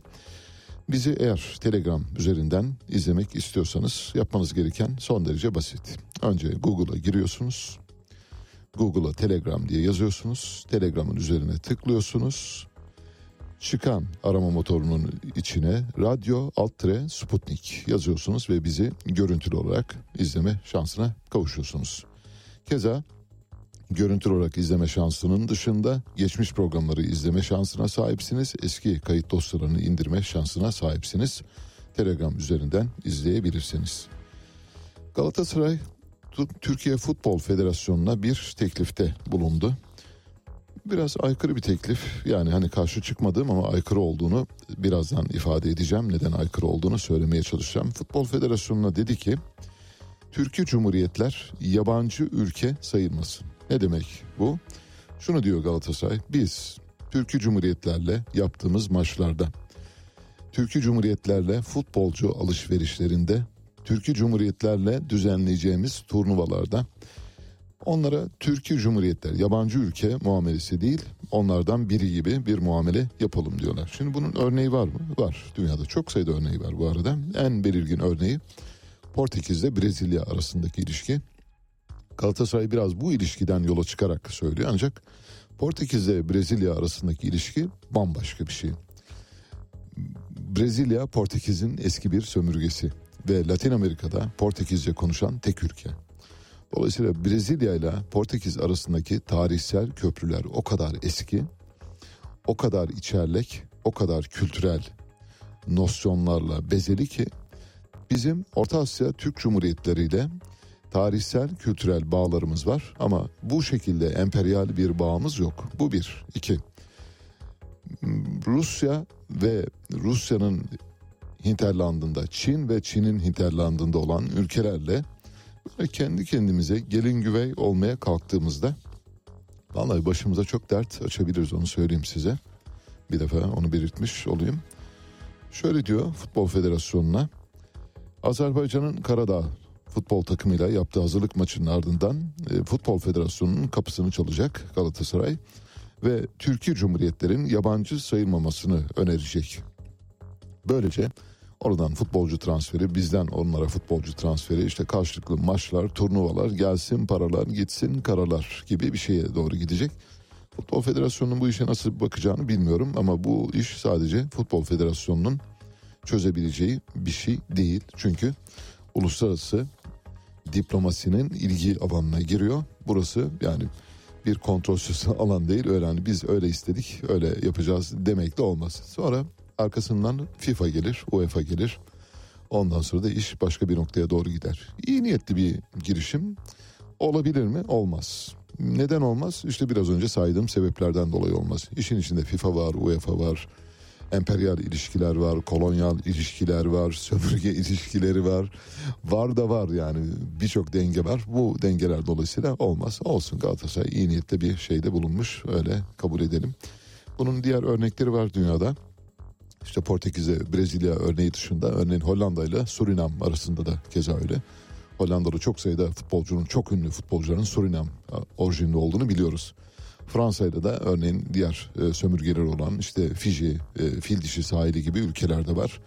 Oralarla olan ilişkiler. Onlar ilişkilerini böyle yürütüyorlar. Çünkü emperyal geçmişleri var. Bu emperyal geçmişlerinden saklı kalan hakları olduğunu düşünüyorlar. Bir de Birleşmiş Milletler de bunlara göz yumuyor maalesef. Tamam diyor onlar sizin eski çöplüğünüz dolayısıyla orada eşinebilirsiniz diyor. Bu meseleyle elma ile armutu yani yan yana koymamak, toplamamak için bu ayrıntıyı vermiş oldum. Girişim güzel ancak olabilir mi? Çok zor. Peki hazırsanız eğer telegram yüklediyseniz harita geliyor. Bu haritada Türkiye'nin Latin Amerika'daki yaygınlaşmasını ya da yayılımını gösteriyor. Latin Amerika'da henüz çok şey bir ülke değiliz. Etkili bir ülke değiliz. Latin Amerika'da 20 ülke var. Biz bu 20 ülkenin 17'sinde diplomatik misyona sahibiz. Bu iyi bir rakam bence. Ve bunların da çok önemli bölümünün son 10 yılda olduğunu söyleyebiliriz. Hep son 10 yıl vurgusu yapıyoruz. Neden? Çünkü son 10 yıl bizim FETÖ'yle bağlarımızı kopardığımız tarihe tekabül ediyor. Yani FETÖ'yle bağların gevşediği ve bittiği döneme tekabül ediyor. Bu yüzden son 10 yıl nitemini özellikle kullanıyorum. Bugüne kadar bu bölgelerde Türkiye'nin yurt dışındaki çıkarları, yurt dışındaki ticari hakları, yurt dışındaki örgütlenmeleri her şeyi bir terör örgütüne bırakmıştık. Ve o terör örgütünden şimdi geri almaya çalışıyoruz. O yüzden de 10 yıldır buna büyük bir özen gösteriyoruz ve büyük bir atak sergiliyor Türkiye. Türkiye şu anda 17 ülkede büyükelçilik sahibi Latin Amerika'da 20'de 17 iyi bir rakam. Ayrıca e, bunlardan mesela Arjantin, Meksika, Şili ve Venezuela'da Yunus Emre Enstitüsü var. Türk dilini yaygınlaştırmak üzere kurulan bir e, örgütlenme işte FETÖ'nün okullarına tekabül ediyor. FETÖ'nün okullarının bıraktığı boşluğu dolduracak. Türk Hava Yolları Latin Amerika'daki 20 ülkenin sadece 7'sine uçuyor. Mesela bu sayı çok daha fazla artırılabilir. Diyeceksiniz ki işte touchdown yaparak bir ülkeden öteki ülkeye uçarak da olabilir. Olmuyor işte öyle olmuyor. Mesela diyelim ki bugün Gürcistan'a gideceksiniz. Eh ben bir önce Azerbaycan'a uğrayayım oradan Gürcistan'a geçeyim demezsiniz. Uçak yok mu yoksa gitmeyelim abi dersiniz. Bu da onun gibi. O yüzden Türk Hava Yolları behemal 20 ülkenin e, 20'sine de uçabiliyorsa uçmalı. Çünkü Latin Amerika çok büyük bir pazar. TİKA buralarda çok etkili değil Latin Amerika'da. Sadece iki ülkede TİKA var. Yani Türk İşbirliği Kalkınma Ajansı. Kolombiya ve Meksika'da örgütlenmiş durumda. Ee, Türk Marif Koleji dediğimiz yine FETÖ'nün okullarının boşluğunu doldurmak üzere oluşturulan, geliştirilen yeni eğitim aparatımız. O da Kolombiya ve Venezuela'da var. Latin Amerika'nın tamamına baktığımızda Türk Hava Yolları e, geçer puanı henüz alamamış. Ancak büyükelçilik sayısı bakımından iyi durumdayız. Bu Türkiye'nin Latin Amerika'da bundan sonraki yolculuğuna bir kerteriz olsun diye paylaştık. Buradan hani eğer dışişleri mensupları da dinliyorlarsa onları da hani biliyorlardır elbette onların bilmemesine imkan yok yani onlara akıl vermek için değil ama kamuoyunun bilgilenmesi bakımından daha çok bizim derdimiz daha çok kamuoyu. Şimdi programın bundan sonraki bölümlerinde neler var derseniz onlara küçük bir değini de bulunacağız. Saat 9'a çeyrek kala bir telefon bağlantımız olacak. Bilişim teknolojileri öğretmeni ve eğitim teknoloğu Ufuk Akgün'le konuşacağız. Konu nedir? Konu Türkiye'deki bilişim teknolojisi öğretimi veren ve öğretmen yetiştiren okullardan her yıl tam sayı bilmiyorum. O yüzden binlerce demek istiyorum. Binlerce öğrenci mezun oluyor. Şimdi bu binlerce öğrenci bir dersi okutmak üzere yetiştiriliyor. Eğitim formasyonları buna göre veriliyor. Nedir bu eğitim formasyonu? Okullara gideceksiniz. Bilişim teknolojisi diye bir ders var. Bu dersi çocuklara öğreteceksiniz. Bilişim teknolojisi dersine vallahi sosyal medya kullanımından bilgisayar e, kullanımına, kod yazılımına hatta yazılım programları geliştirmeye kadar pek çok şeyi o çağdaki çocuklara yani eğitim çağında işte 5. sınıftan itibaren öğrencilere kazandırmakla yükümlü olan öğretmenlerden bahsediyoruz. Ama ve lakin bilişim teknolojisi öğretmenlerine Türkiye son 20 yıldır yok muamelesi yapıyor. Şimdi bilişim teknolojisi öğretmenleri yetiştiriyorsunuz. Çocuklar mezun oluyorlar. Binlerce kişiden bahsediyoruz. Sonra eğitim için eğitim formasyonu var bu arada. Gidiyorlar Milli Eğitim Bakanlığı işte KPSS'ye giriyorlar. Tamam sınava girdiniz. Ee, bu sene eğitim formasyonu alan bilişim teknolojisi öğretmenlerine yüzde bir buçuk kontenjan tanıdık diyorsunuz. Böyle komik şeyler, komik kontenjanlar veriliyor. Şimdi binlerce çocuk mezun oluyor. Siz onlara yüzde birlik, yüzde bir buçukluk kontenjan tanıyorsunuz ve bu çocuklar iş bulamıyorlar. Bundan 10 sene kadar önce biraz hafif böyle meseleyi detaylı anlatmak için uzatıyorum ama lütfen bağışlayın. Çok gerçek bir hikaye ve bir de üzerinde epey bir çalıştığım bir hikaye olduğu için anlatmaya çalışıyorum. Bir gün bir e, öğrenci beni aradı çalıştığım kanalda. Dedi ki biz bilişim teknolojisi öğretmeniyiz Ali Bey. Fakat bir türlü Milli Eğitim Bakanlığı bilişim teknolojisi öğretmenlerine gereken önemi vermiyor. Neden dedim? Çünkü dedi bizim dersimiz okullarda seçmeli.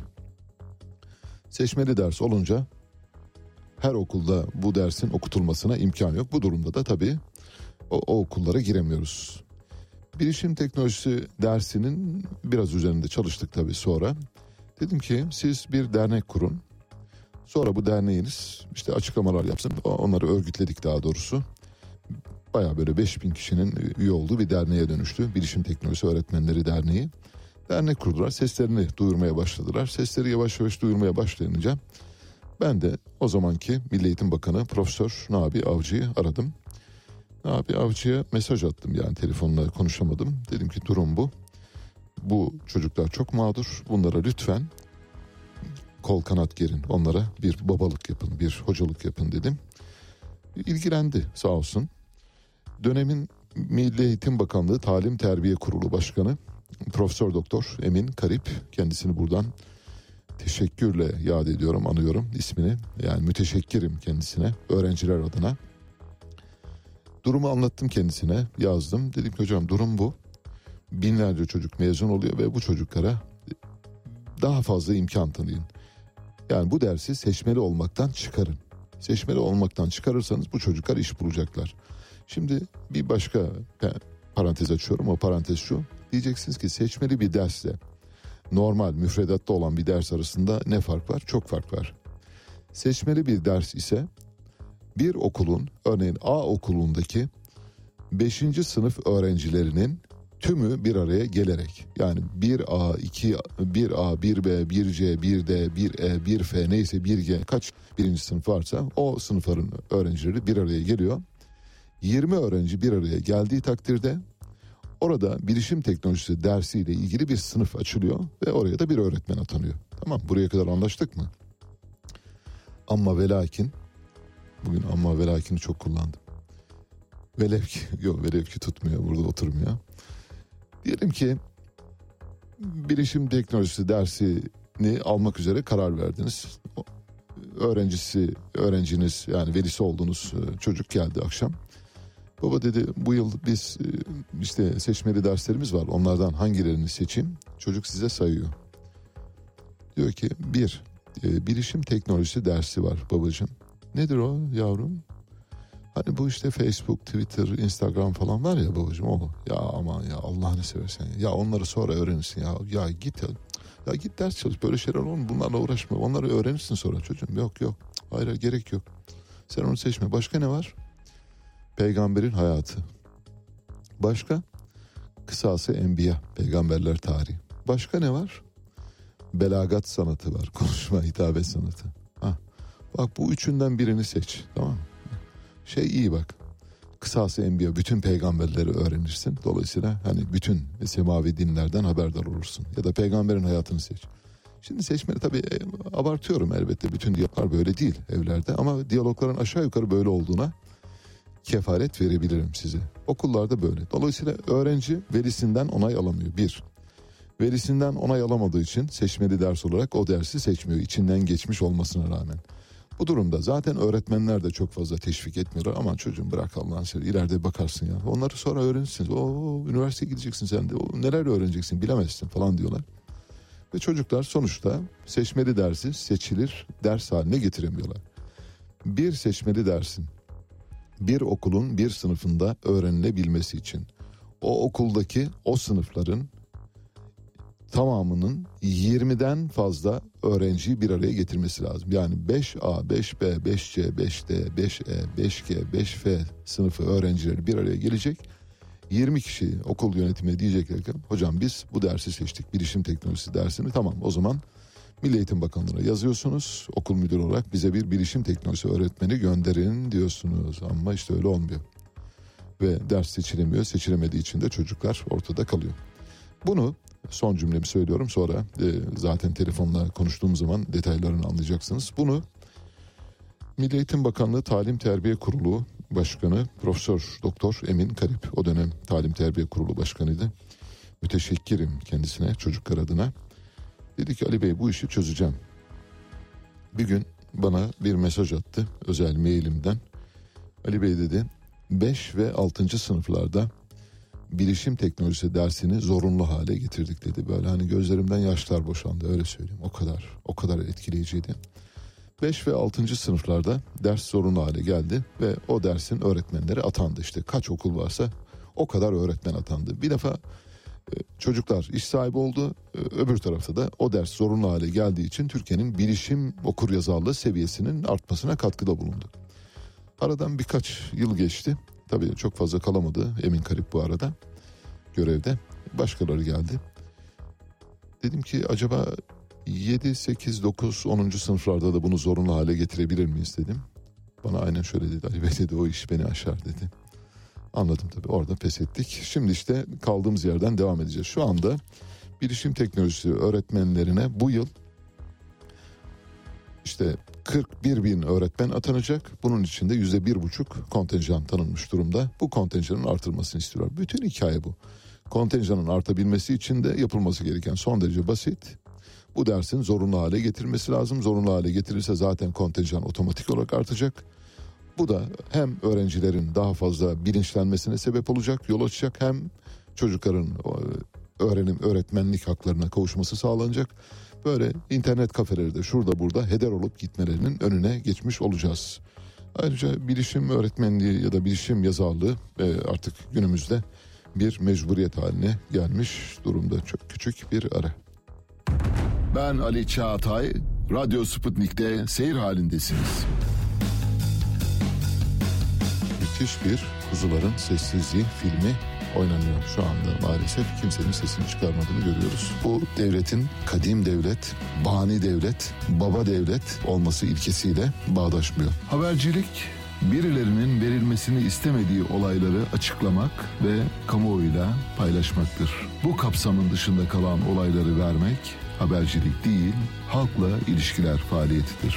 George Orwell Ali Çağatay'la Seyir Hali hafta içi her sabah 7 ile 9 arasında Radyo Sputnik'te.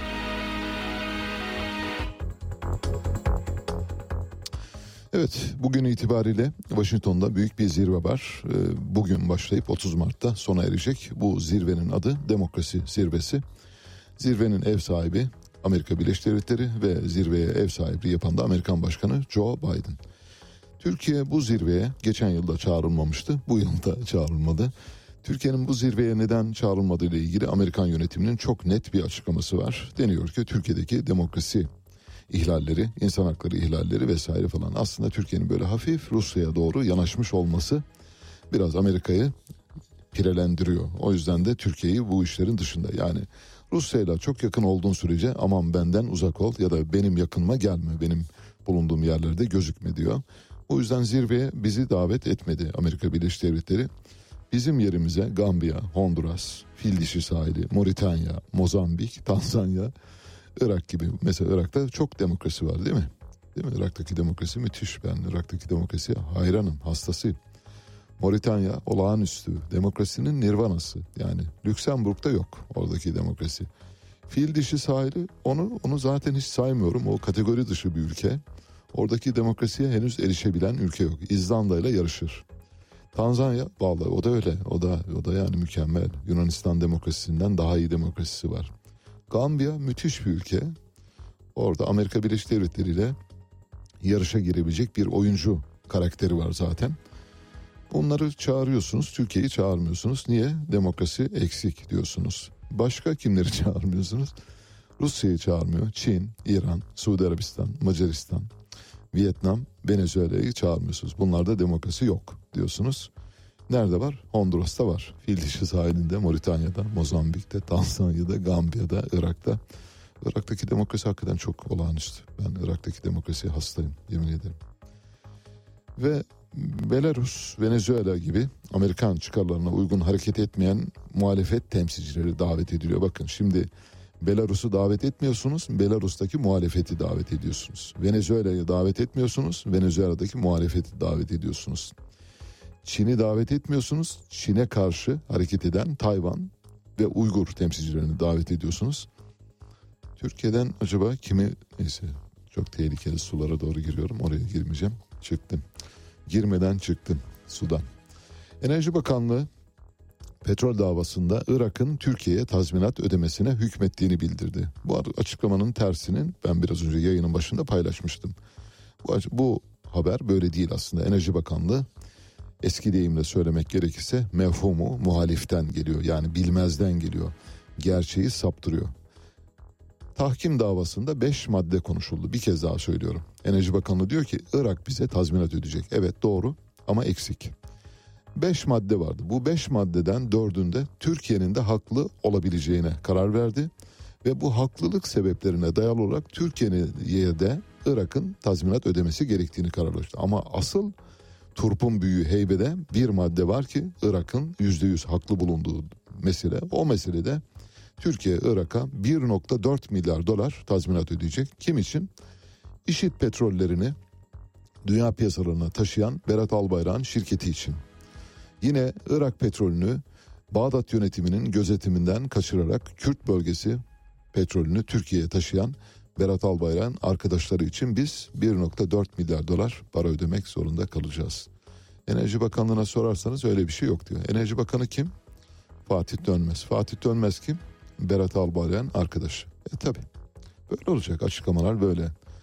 Abisi Fatih Bey siz yazın deyin ki bu konuda e, biz haklıyız ve Irak bize tazminat ödeyecek. Öyle bir madde var değil mi? Evet var tamam Sayın Bakan biz yazarız tamam. Bir de bizim ödememiz gereken tazminat var 1.4 milyon ona hiç girme Fatih. Ya girme ben sana söylüyorum Fatih girme abi ya, ya lütfen rica ediyorum ya. Sen böyle yaz gitsin böyle gönder. Evet öyle yazıyorlar ve gönderiyorlar. Biz de onları tazminat ödüyoruz onlar da bize ödüyor. Ama bizim ödediğimiz tazminat onların ödeyeceği tazminattan kat be kat fazla. Bu yüzden Enerji Bakanlığı'na dezenformasyon haberlerine imza attığı için kınıyoruz buradan. Doğu Perinçek bütün uğraşlarına rağmen istediği potaya giremedi maalesef. Şöyle hafif siyasi haberlere doğru geçiş yapıyoruz. Bildiğiniz gibi 100 bin imzayı bulamadı.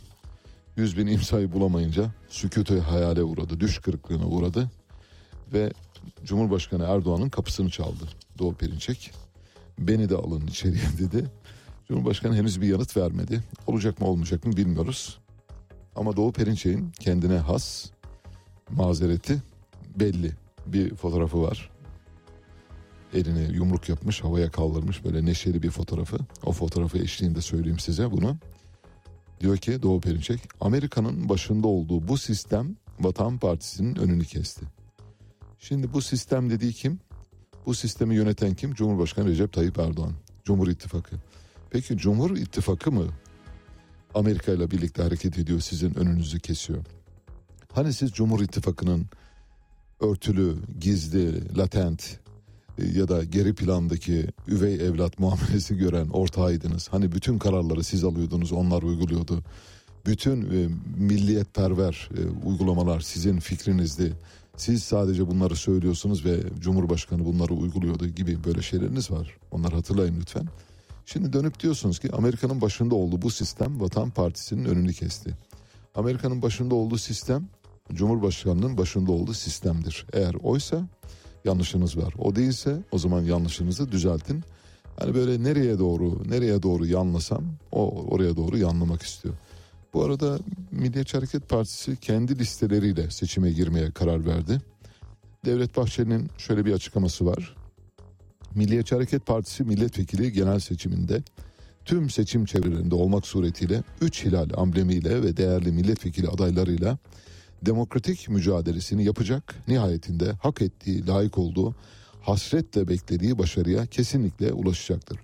Cumhur İttifakı'nı teşkil eden iki partinin kendi adıyla, amblemiyle ve adaylarıyla seçime katılmaları söz konusu iken Milliyetçi Hareket Partisi'nin ortak liste hazırlığına teşne olması ve buna tevessül etmesi doğru, mantıklı ve makul bir seçenek olamayacaktır. Şimdi bu teşne olmak kelimesi var ya yanlış yerde kullanılmış. Devlet Bahçeli böylesi sözcük yanlışlarına asla imza atmaz. Bir defa çok iyi hazırlanıyor konuşma metinleri. Burada teşne olmak dediğiniz bir bir yere bir işe teşne olmak ne demek biliyor musunuz? Ya ben bu işi yapmak istemiyorum ama ama oluyor. Burada teşne durumu söz konusu değildir. Burada böyle gözlerimi kaparım vazifemi yaparım durumu vardı. Şimdi e, baktınız ki yeniden Refah Partisi, Büyük Birlik Partisi kendi amblemleriyle ve logolarıyla seçime giriyorlar. E benim neyim eksik kardeşim deyip sen de giriyorsun. Sonra da onu böyle teşne meşne gibi şeylerle anlatmaya çalışıyorsunuz. Bu şu anlama geliyor. Milliyetçi Hareket Partisi'nin kendi amblemi ve logosuyla seçimlere girmesi aslında muhalefete karşı çıkarılan seçim yasasındaki avantajın kaybedilmesi anlamına geliyor. Oysa bu yasa bildiğiniz gibi muhalefetin ittifak yapma ihtimaline karşı düşünülmüş ve ittifakı zayıflatmak için. Şimdi bumerang döndü. Kimi vuruyor? Cumhur İttifakı'nı vuruyor. Cumhur İttifakı kendi çıkardığı kurşunla ya da kendi silahından çıkan kurşunla kendi kendine ateş ediyor. Kendine ateş ediyor. Bindiği dalı kesiyor şu anda. İyi Partili Yavuz Ağar Alioğlu partisinden istifa etti. Ben Deniz Yavuz Ağar Alioğlu ile ilgili haberleri mümkün olduğu kadar vermemeye çalıştım. Çünkü ne yaptığını bilmiyoruz. Ne yaptığını bilmediğimiz bir insanın haberlerini vermek de herhalde çok normal olmaz diye düşünüyoruz. Sadece istifa etmek istediğini, ettiğini ve bunu da işte istifasını da e, genel başkanına değil yani Meral Akşener'e ya da parti yönetimine değil bir gazeteciye bildirmiş olması tuhaf. E, Mehmet Akif Ersoy'a bir e, mesaj atmış demiş ki istifa ediyorum. Şimdi gazetecilere gazeteciler istifa müessesesinin kabul yeri ya da kabul edildiği bir yer midir değil midir bilmiyorum ama yok öyle bir şey.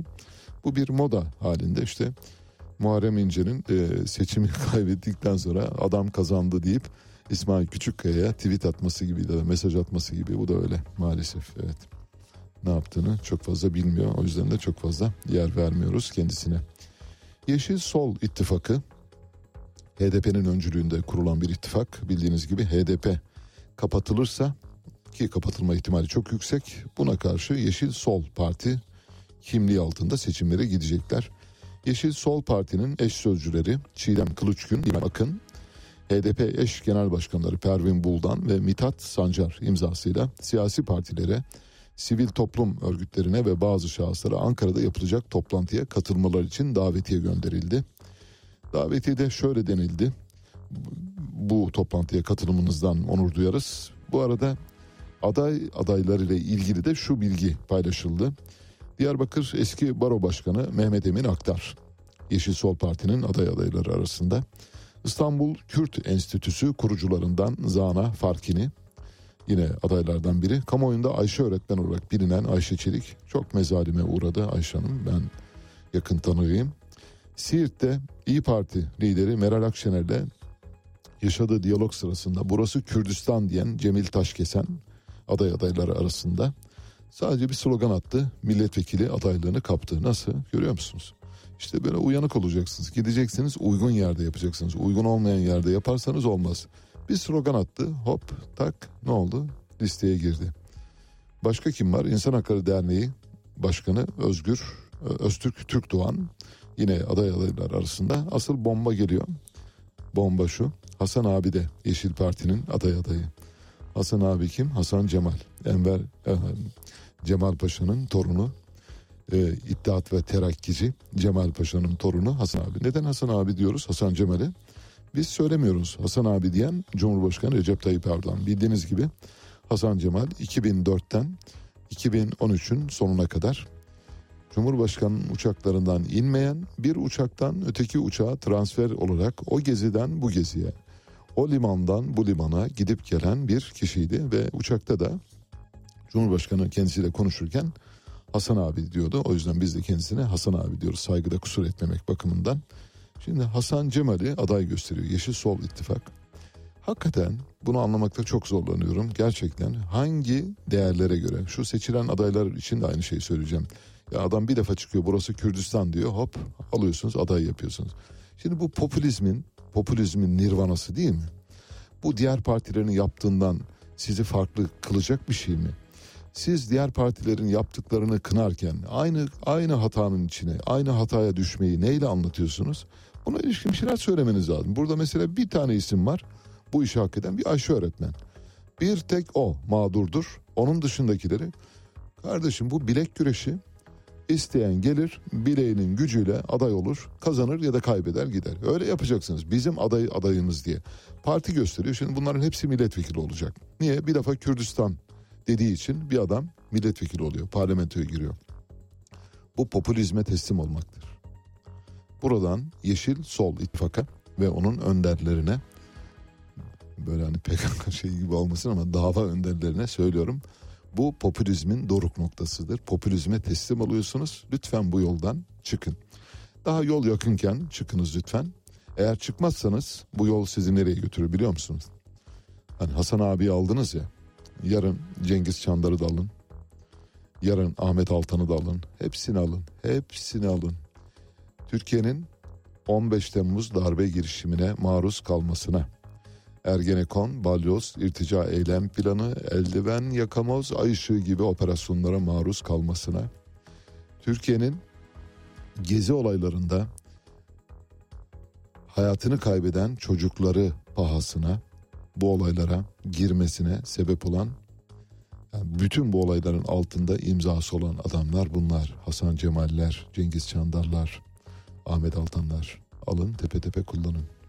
E, zaten süreç Osman Kavala'nın tutukluluğunun sürdürülmesi üzerine kurulmuş. Aynen. Bu tutukluluk devam etmesi için hukuka karşı verilen bir mücadele haline girmiş durumda. Merkez Bankası'nın son aylarda izlemiş olduğu para politikası doğrudan enflasyonda bu sıçramaya yol açtı. E, yani ve de, devamı da gelecek.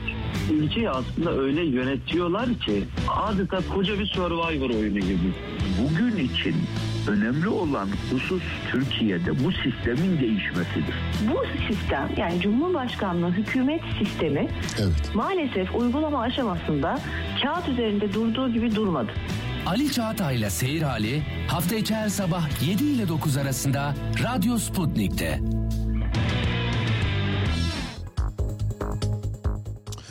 Evet depremde bildiğiniz gibi bir havalimanı da çöktü. Hatay Havalimanı e, pisti yarıldı çatladı ortasından ve Ankara Büyükşehir Belediyesi'nin çabalarıyla hat daha doğrusu pist onarıldı ancak pistin onarımı bile büyük bir tartışma yarattı. Bu pistin işte kim tarafından onarıldığı konusunda ciddi polemikler ortaya çıktı. Ancak biz e, Ankara Büyükşehir Belediyesi'nin ekiplerinin orada çalışma yaptığına dair fotoğrafları gördük. Dolayısıyla onlar başladılar.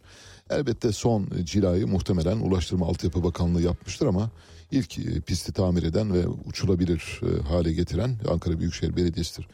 Şimdi Hatay Havalimanı'nın neden yapıldığıyla ilgili bir sorgulama sürüyor. Büyük Millet Meclisi'nde bir deprem araştırma komisyonu oluşturuldu biliyorsunuz. Deprem araştırma komisyonunun başkanı da Veysel Eroğlu eski Tarım Orman Köy İşleri Bakanı, Tarım Orman Bakanı e, ve eski Devlet Su İşleri Genel Müdürü, eski İSKİ Genel Müdürü aklınıza gelebilecek her türlü devlette umur görmüş görevlere gelmiş olan kişi. Kendisi bir profesör. Ayrıca e, AK Partiler kendisini bizim su müdürümüz diye çağırıyorlar. Su müdürü bir tek Süleyman Demirel'e Celal Bayar tarafından verilmiş bir ünvandır. Su müdürlüğü orada kaldı. Yani yeniden böyle taklitlerle su müdürü yaratamazsınız. Veysel Eroğlu bu komisyonda Hatay Havalimanı ile ilgili bir itirafta bulundu. Dedi ki devlet su işleri zamanında bizi uyardı. Biz de uygun olmadığını belirttik. Sosyal baskı neticesinde oraya havalimanı yapmak zorunda kaldık. Şöyle dedi komisyonda. Tabii dedi bu eksiklerin bir an önce giderilmesinde fayda var. Elbette Hatay Havalimanı konusunda ben bakandım. Hatay Devlet Su İşlerinden görüş istendi. Esasen biz de burada havalimanı yapılmasının uygun olmadığını belirtmiştik yani. Onu da açıkça ifade edeyim. Ama Antakya'dan çok büyük baskı geldi. Orada yani biz İskenderun tarafına havalimanı istemiyoruz. Bu tarafa istiyoruz mutlaka diye. Dolayısıyla sosyal baskı neticesinde oraya havalimanı yapıldı. Buna özellikle dikkat etmek lazım. Çünkü havaalanı yapılırken Ya burası taşkına maruz kalabilir diye devlet su işleri tarafından bazı kanallarda açıldı. Özellikle yağışın havalimanına intikal etmemesi için bunların etraftaki gerekli ıslahların tekrar bir kontrol edilmesi gerektiği kanaatindeyim. Hiçbir şey söylemiyor. Yani itirafta bulunuyor. Diyor ki ben bakandım. Devlet suçlarının da içinden gelen biriyim. Aynı zamanda devlet suçları bu projeye onay vermedi. Sakıncalı buldu. Buna rağmen yaptık. Çünkü üzerimizde büyük bir baskı vardı. Baskı dediğine seçmen davranışı. Diyorlar ki Hataylılar ya abi İskenderun'a yakın olmasın. Bu tarafa doğru olsun. E bu tarafta yer var mı? Var işte şurada bir yer var diye. Götürüp oraya yapıyorsunuz. Bunu bile bile yapıyorsunuz. Normal şartlarda yani biz normal bir ülkede yaşamış olsak, demokrasisi gelişkin bir ülkede olsak, mesela Irak'taki demokrasi e, mükemmel biliyorsun Amerika, Irak'ı demokrasisi yükselen ülkeler kategorisinde olduğu için demokrasi zirvesine davet ediyor. Mesela normal şartlarda bu zatı muhterem Veysel Eroğlu herhangi bir demokrasi kırıntısı olan bir ülkede olsa şunu söylediği andan itibaren hemen savcılığın soruşturma açması lazım. Hatta polisin de gelip kelepçeyi takıp götürmesi lazım. Ama işte olmuyor. Niye olmuyor? Çünkü söylüyorsunuz yani ortada kalıyor. Yani suç, suç olmaktan çıkmış durumda. Zaten öyle demedi mi İçişleri Bakanı Efkan Ala? Siz kapıyı kırın girin dedi biz onu suç olmaktan çıkarırız dedi. Bunun üzerine komisyonda Cumhuriyet Halk Partisi İstanbul Milletvekili Gökhan Zeybek Veysel Eroğlu'na şöyle dedi. Sayın Bakanım dedi. Sizi şöyle muhalefet tarafına alalım. Söylemleriniz böylece daha da güçlenir diyor. Böyle bir küçük ironi geçmiş arada. Sahte doktor Ayşe Özkiraz 8 yıl hapis cezasıyla yargılanıyordu bildiğiniz gibi. Dün tahliye edildi. Tekirdağ Çerkezköy Devlet Hastanesi'nde kendisini pratisyen hekim olarak tanıtan 13 yıla kadar hapis sistemiyle yargılanan sahte doktor Ayşe Özkiraz hakkında mahkeme özel belgede sahtecilik suçundan verdiği bir yıllık cezada hükmün açıklamasını geride bırakarak tahliye edilmesine hükmetti. Savcı bu arada tahliye kararına itiraz etti. Umarız savcının dediği olur. Yeniden tutuklanır. Bu arada Ayşe Özkiraz'da işte pişmanım yapmamam lazımdı ya yaptığım için e, utanç duyuyorum gibi böyle hani nedamet getiren pişmanlık e, duygularını belirten açıklamalar yaptı. Ve mahkeme başkanı da çok yumuşayarak peki kızım o zaman sizi tahliye edelim dedi.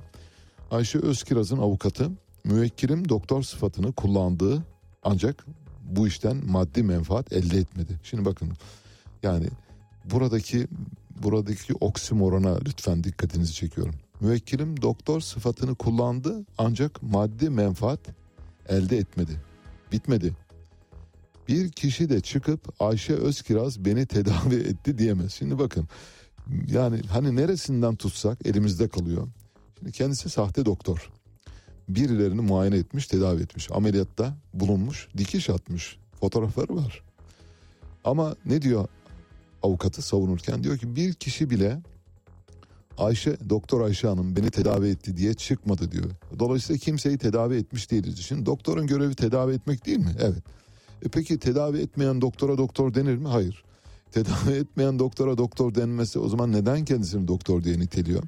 Neden bu işlere giriyor? Savunmaya bakın. Bir kişi bile çıkıp Ayşe Özkiraz beni tedavi etti demiyor. Dese mahkum olacak. E buradan o sonuç çıkıyor. Şimdi bir kişi lütfen rica ediyorum Ayşe Özkiraz'ın e, muayene ve tedavisinden geçmiş olan bir kişinin çıkıp müşteki olarak, müdahil olarak davaya başvurması ve savcının elini kuvvetlendirmesini rica ediyoruz. Çıkıp demeli ki ben Ayşe Özkiraz'a gittim işte cildimde morluklar vardı bana böyle bir krem verdi tedavi etti ve ben tedavi oldum. İşte avukatın savunması düşer burada. Savcının iddiası da güçlenir ama olsun. Seçime doğru gidiyoruz. Abi içeride kim varsa çıkarın. Önemli değil. Arada kaybolur gider. İşte içeride kim varsa çıkarın kaybolur gider dediklerimizden biri de fotoğrafı da var e, Harun paylaşacak bir e, iç güvenlik kamerasından Mobese'den alınan bir fotoğraf. Biliyorsunuz Kağıthane'de bir markette kadınların etek altı fotoğraflarını çeken ve gözaltına alınan, tutuklanan 17 yıl hapis cezasıyla yargılanan komiser S.E. ne oldu? Tahliye edildi. Nasıl? Bence güzel. Evet böylece diyorlar ki sen çık tekrar bildiklerini uygulamaya devam et. Çok güzel şeyler yapıyorsun. Senden iyi filmci olur. senden iyi senarist olur. Sen var ya büyük bir yapımcısın. Biz senin hakkını vermemişiz zamanında. Hakkını verseydik büyük bir adam olacaktın. O yüzden dışarı çıkarıyorlar. Görüyorsunuz değil mi? Ayşe Özkiraz'a tahliye. Kadınların etek altı fotoğraflarını çeken komisere tahliye. Yunan İsrail affedersiniz. İsrail'de gösteriler sürüyor. Netanyahu hükümeti çok zor durumda. Bir fotoğraf var paylaşacağız. Fotoğraflarda bir pankart açılmış. Pankartta sonumuz Türkiye gibi olmasın diyor. Nasıl? Şimdi İsrail'de demokrasi çalkalanıyor. Hükümet e, tek ayak üzerinde şu an Alesta bekliyor gitmek üzere cezalandırmış durumda ve vatandaşlar Türkiye gibi olmak istemiyoruz diye pankart açıyorlar. Türkiye şu anda dünyaya örnek ülkelerden bir tanesi. Hani örnek arıyorsanız iyi örnek, kötü örnek diye bakmayın. Örneğin iyisi kötüsü olmaz. İşte Türkiye şu anda dünyaya örnek bir ülke durumuna gelmiş vaziyette.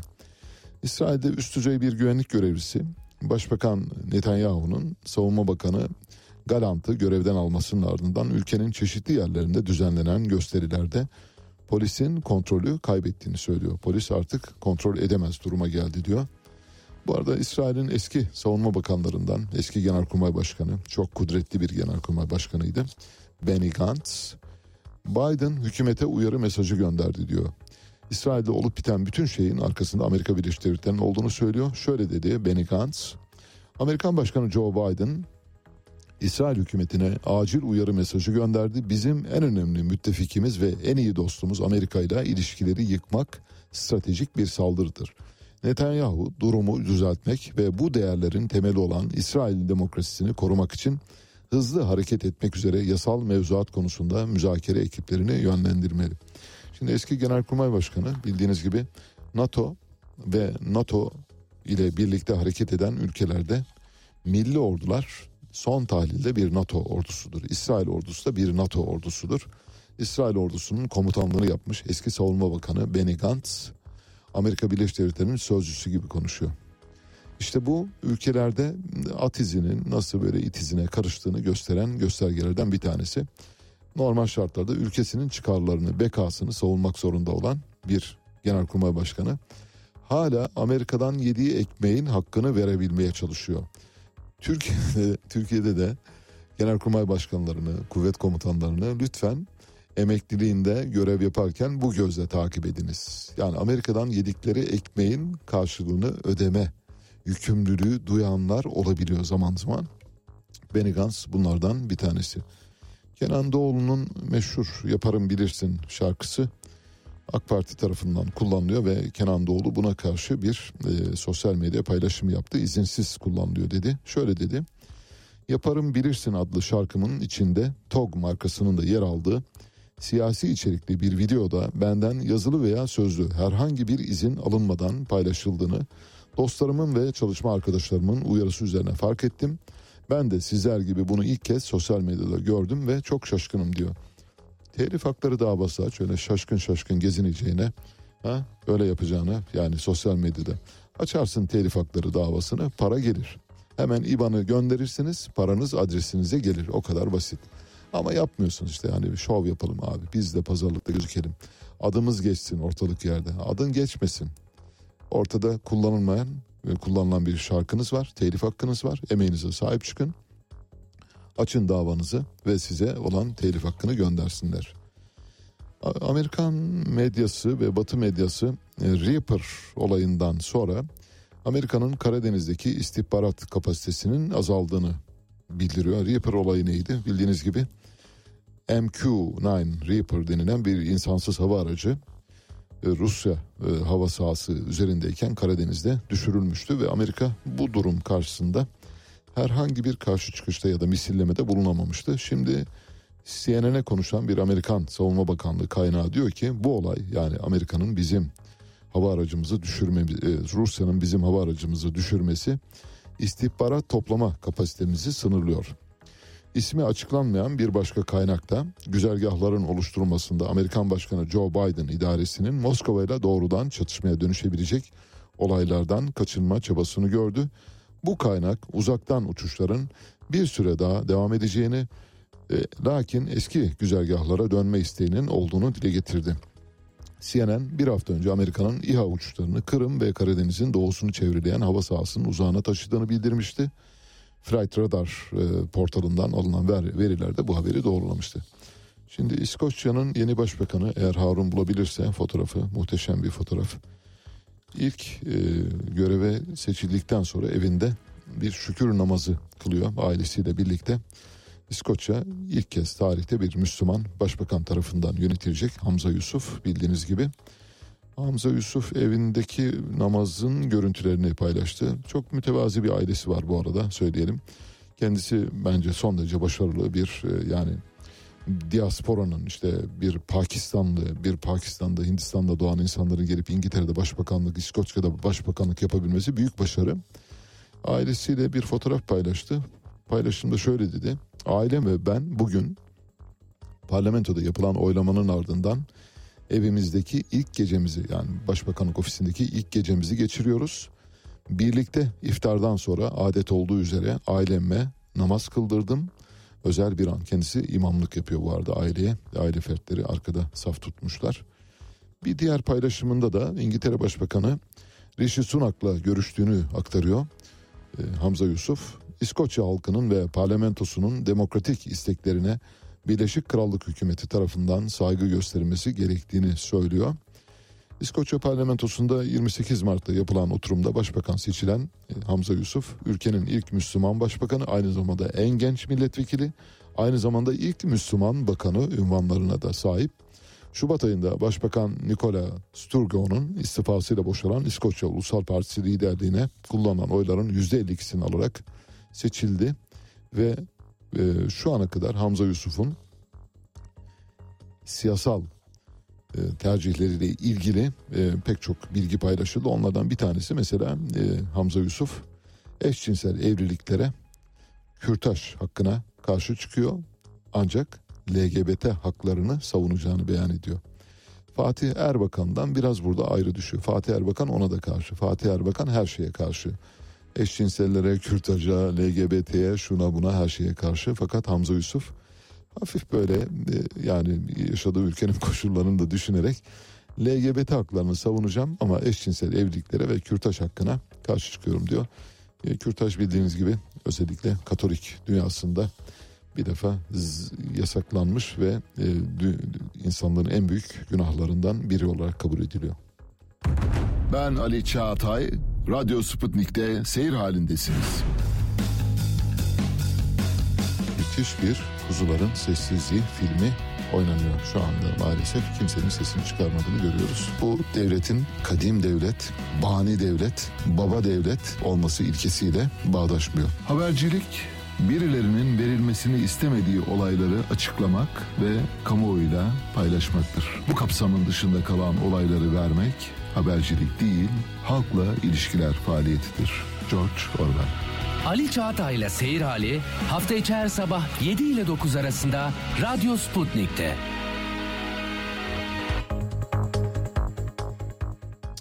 Evet, telefon bağlantısı saatimiz geldi. Telefon bağlantımızı bilişim teknolojileri öğretmeni ve eğitim teknoloğu Ufuk Akgün'le yapacağız. Bilişim teknolojisi öğretmenlerine tanınan sınırlı kontenjan yüzünden bu okullardan mezun olan öğrenciler öğretmen olamıyorlar. Dolayısıyla öğretmenlik haklarını elde edebilmeleri için kamuoyu desteğine ihtiyaçları var. Biz de onların sesi olmaya karar verdik. Ufuk Bey hoş geldiniz. Hoş bulduk Ali Bey. Ee, bizlere yayınınızda yer verdiğiniz için çok teşekkür ederiz. Ne demek ne demek her zaman. Ee, bizim bölümümüz içinde yaptığınız mücadeleleri biliyoruz. Bu yüzden de size ayrıca e, teşekkürlerimizi ederiz bölümümüz adına. Sa- sağ olun ben de size sevgilerimi gönderiyorum. Şimdi yaklaşık 7-8 dakika vaktimiz var. Bize hem içinde bulunduğunuz durumu hem e, son kontenjanlarda tanınan e, işte payınızı ve bunlarla ilgili yürüttüğünüz faaliyetleri anlatmanızı rica ediyorum. Ne tür girişimlerde bulundunuz? Umut var mı yok mu?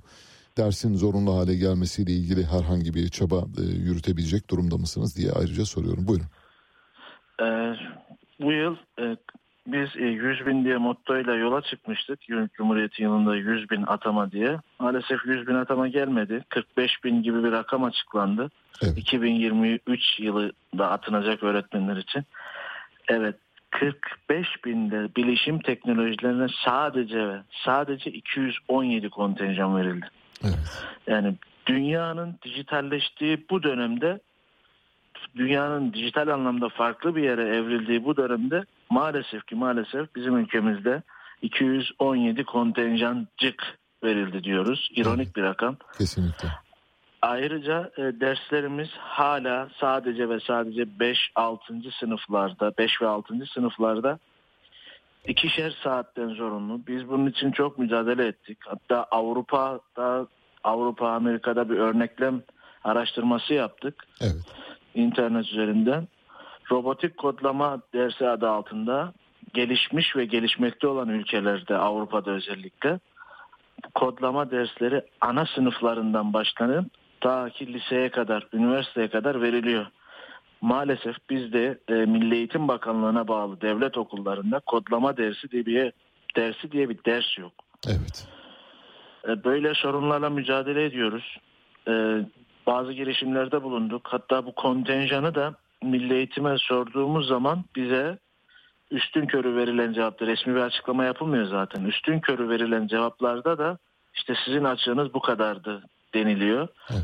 Biz de bunun üzerine e, il milli eğitimlerde sitelerinde norm fazlası, norm ihtiyaç listeleri yayınlanıyor. Bunları bile indirdiğimizde ihtiyacın atanılan sayının kat ve kat üstünde olduğu görülüyor. Bölümümüzün sorunları bir türlü bitmiyor. Bu ülkede bir dönem Fatih projesi uygulandı. Fatih projesine sahip çıkacak olan bizleriz. Ama maalesef devletimiz bizi o göreve layık görmüyor herhalde. Onun dışında bilişimle üretim projesi vardı Ziya Selçuk Bakan döneminde. Evet. Ee, görevden ayrılmadan 6 ay önce geniş çaplı pilot uygulamaya geçilecekti. Ciddi yatırımlar yapıldı. Ama maalesef o projede bakan değişikliği olduğu için rafa kalktı.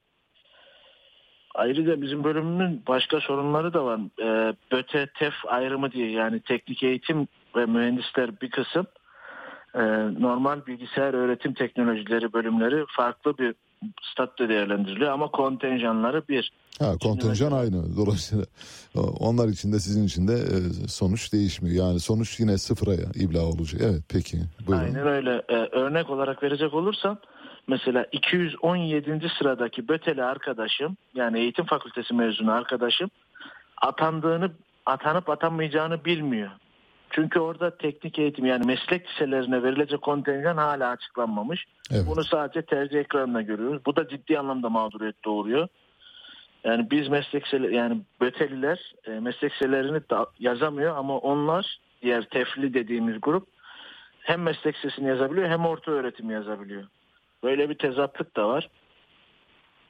Bazı çalışmalar yapıyoruz. Ee, biz de bu süreçte maalesef akademisyen desteğimiz de yok. Hocalarımız, bölüm hocalarımız bölümümüze sahip çıkmıyor. Biz bir avuç insan olarak sahip çıkmaya çalışıyoruz.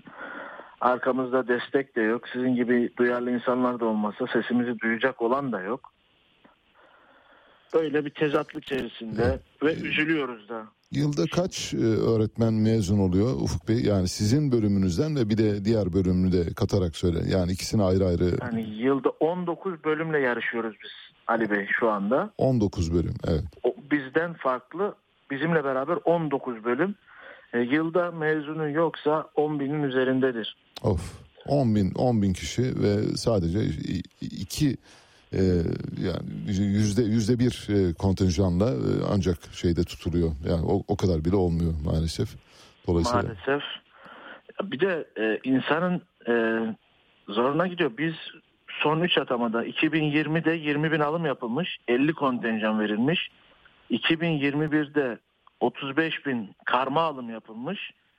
Toplamda 163 kontenjan verilmiş. 2022'de de tekrar söylüyorum 217 kontenjan verildi. Ve bu kontenjan biz bu ülkenin evladı değil miyiz? Hep kıyılan neden bizim bölüm oluyor? Dünya farklı bir yere evrilirken neden biz?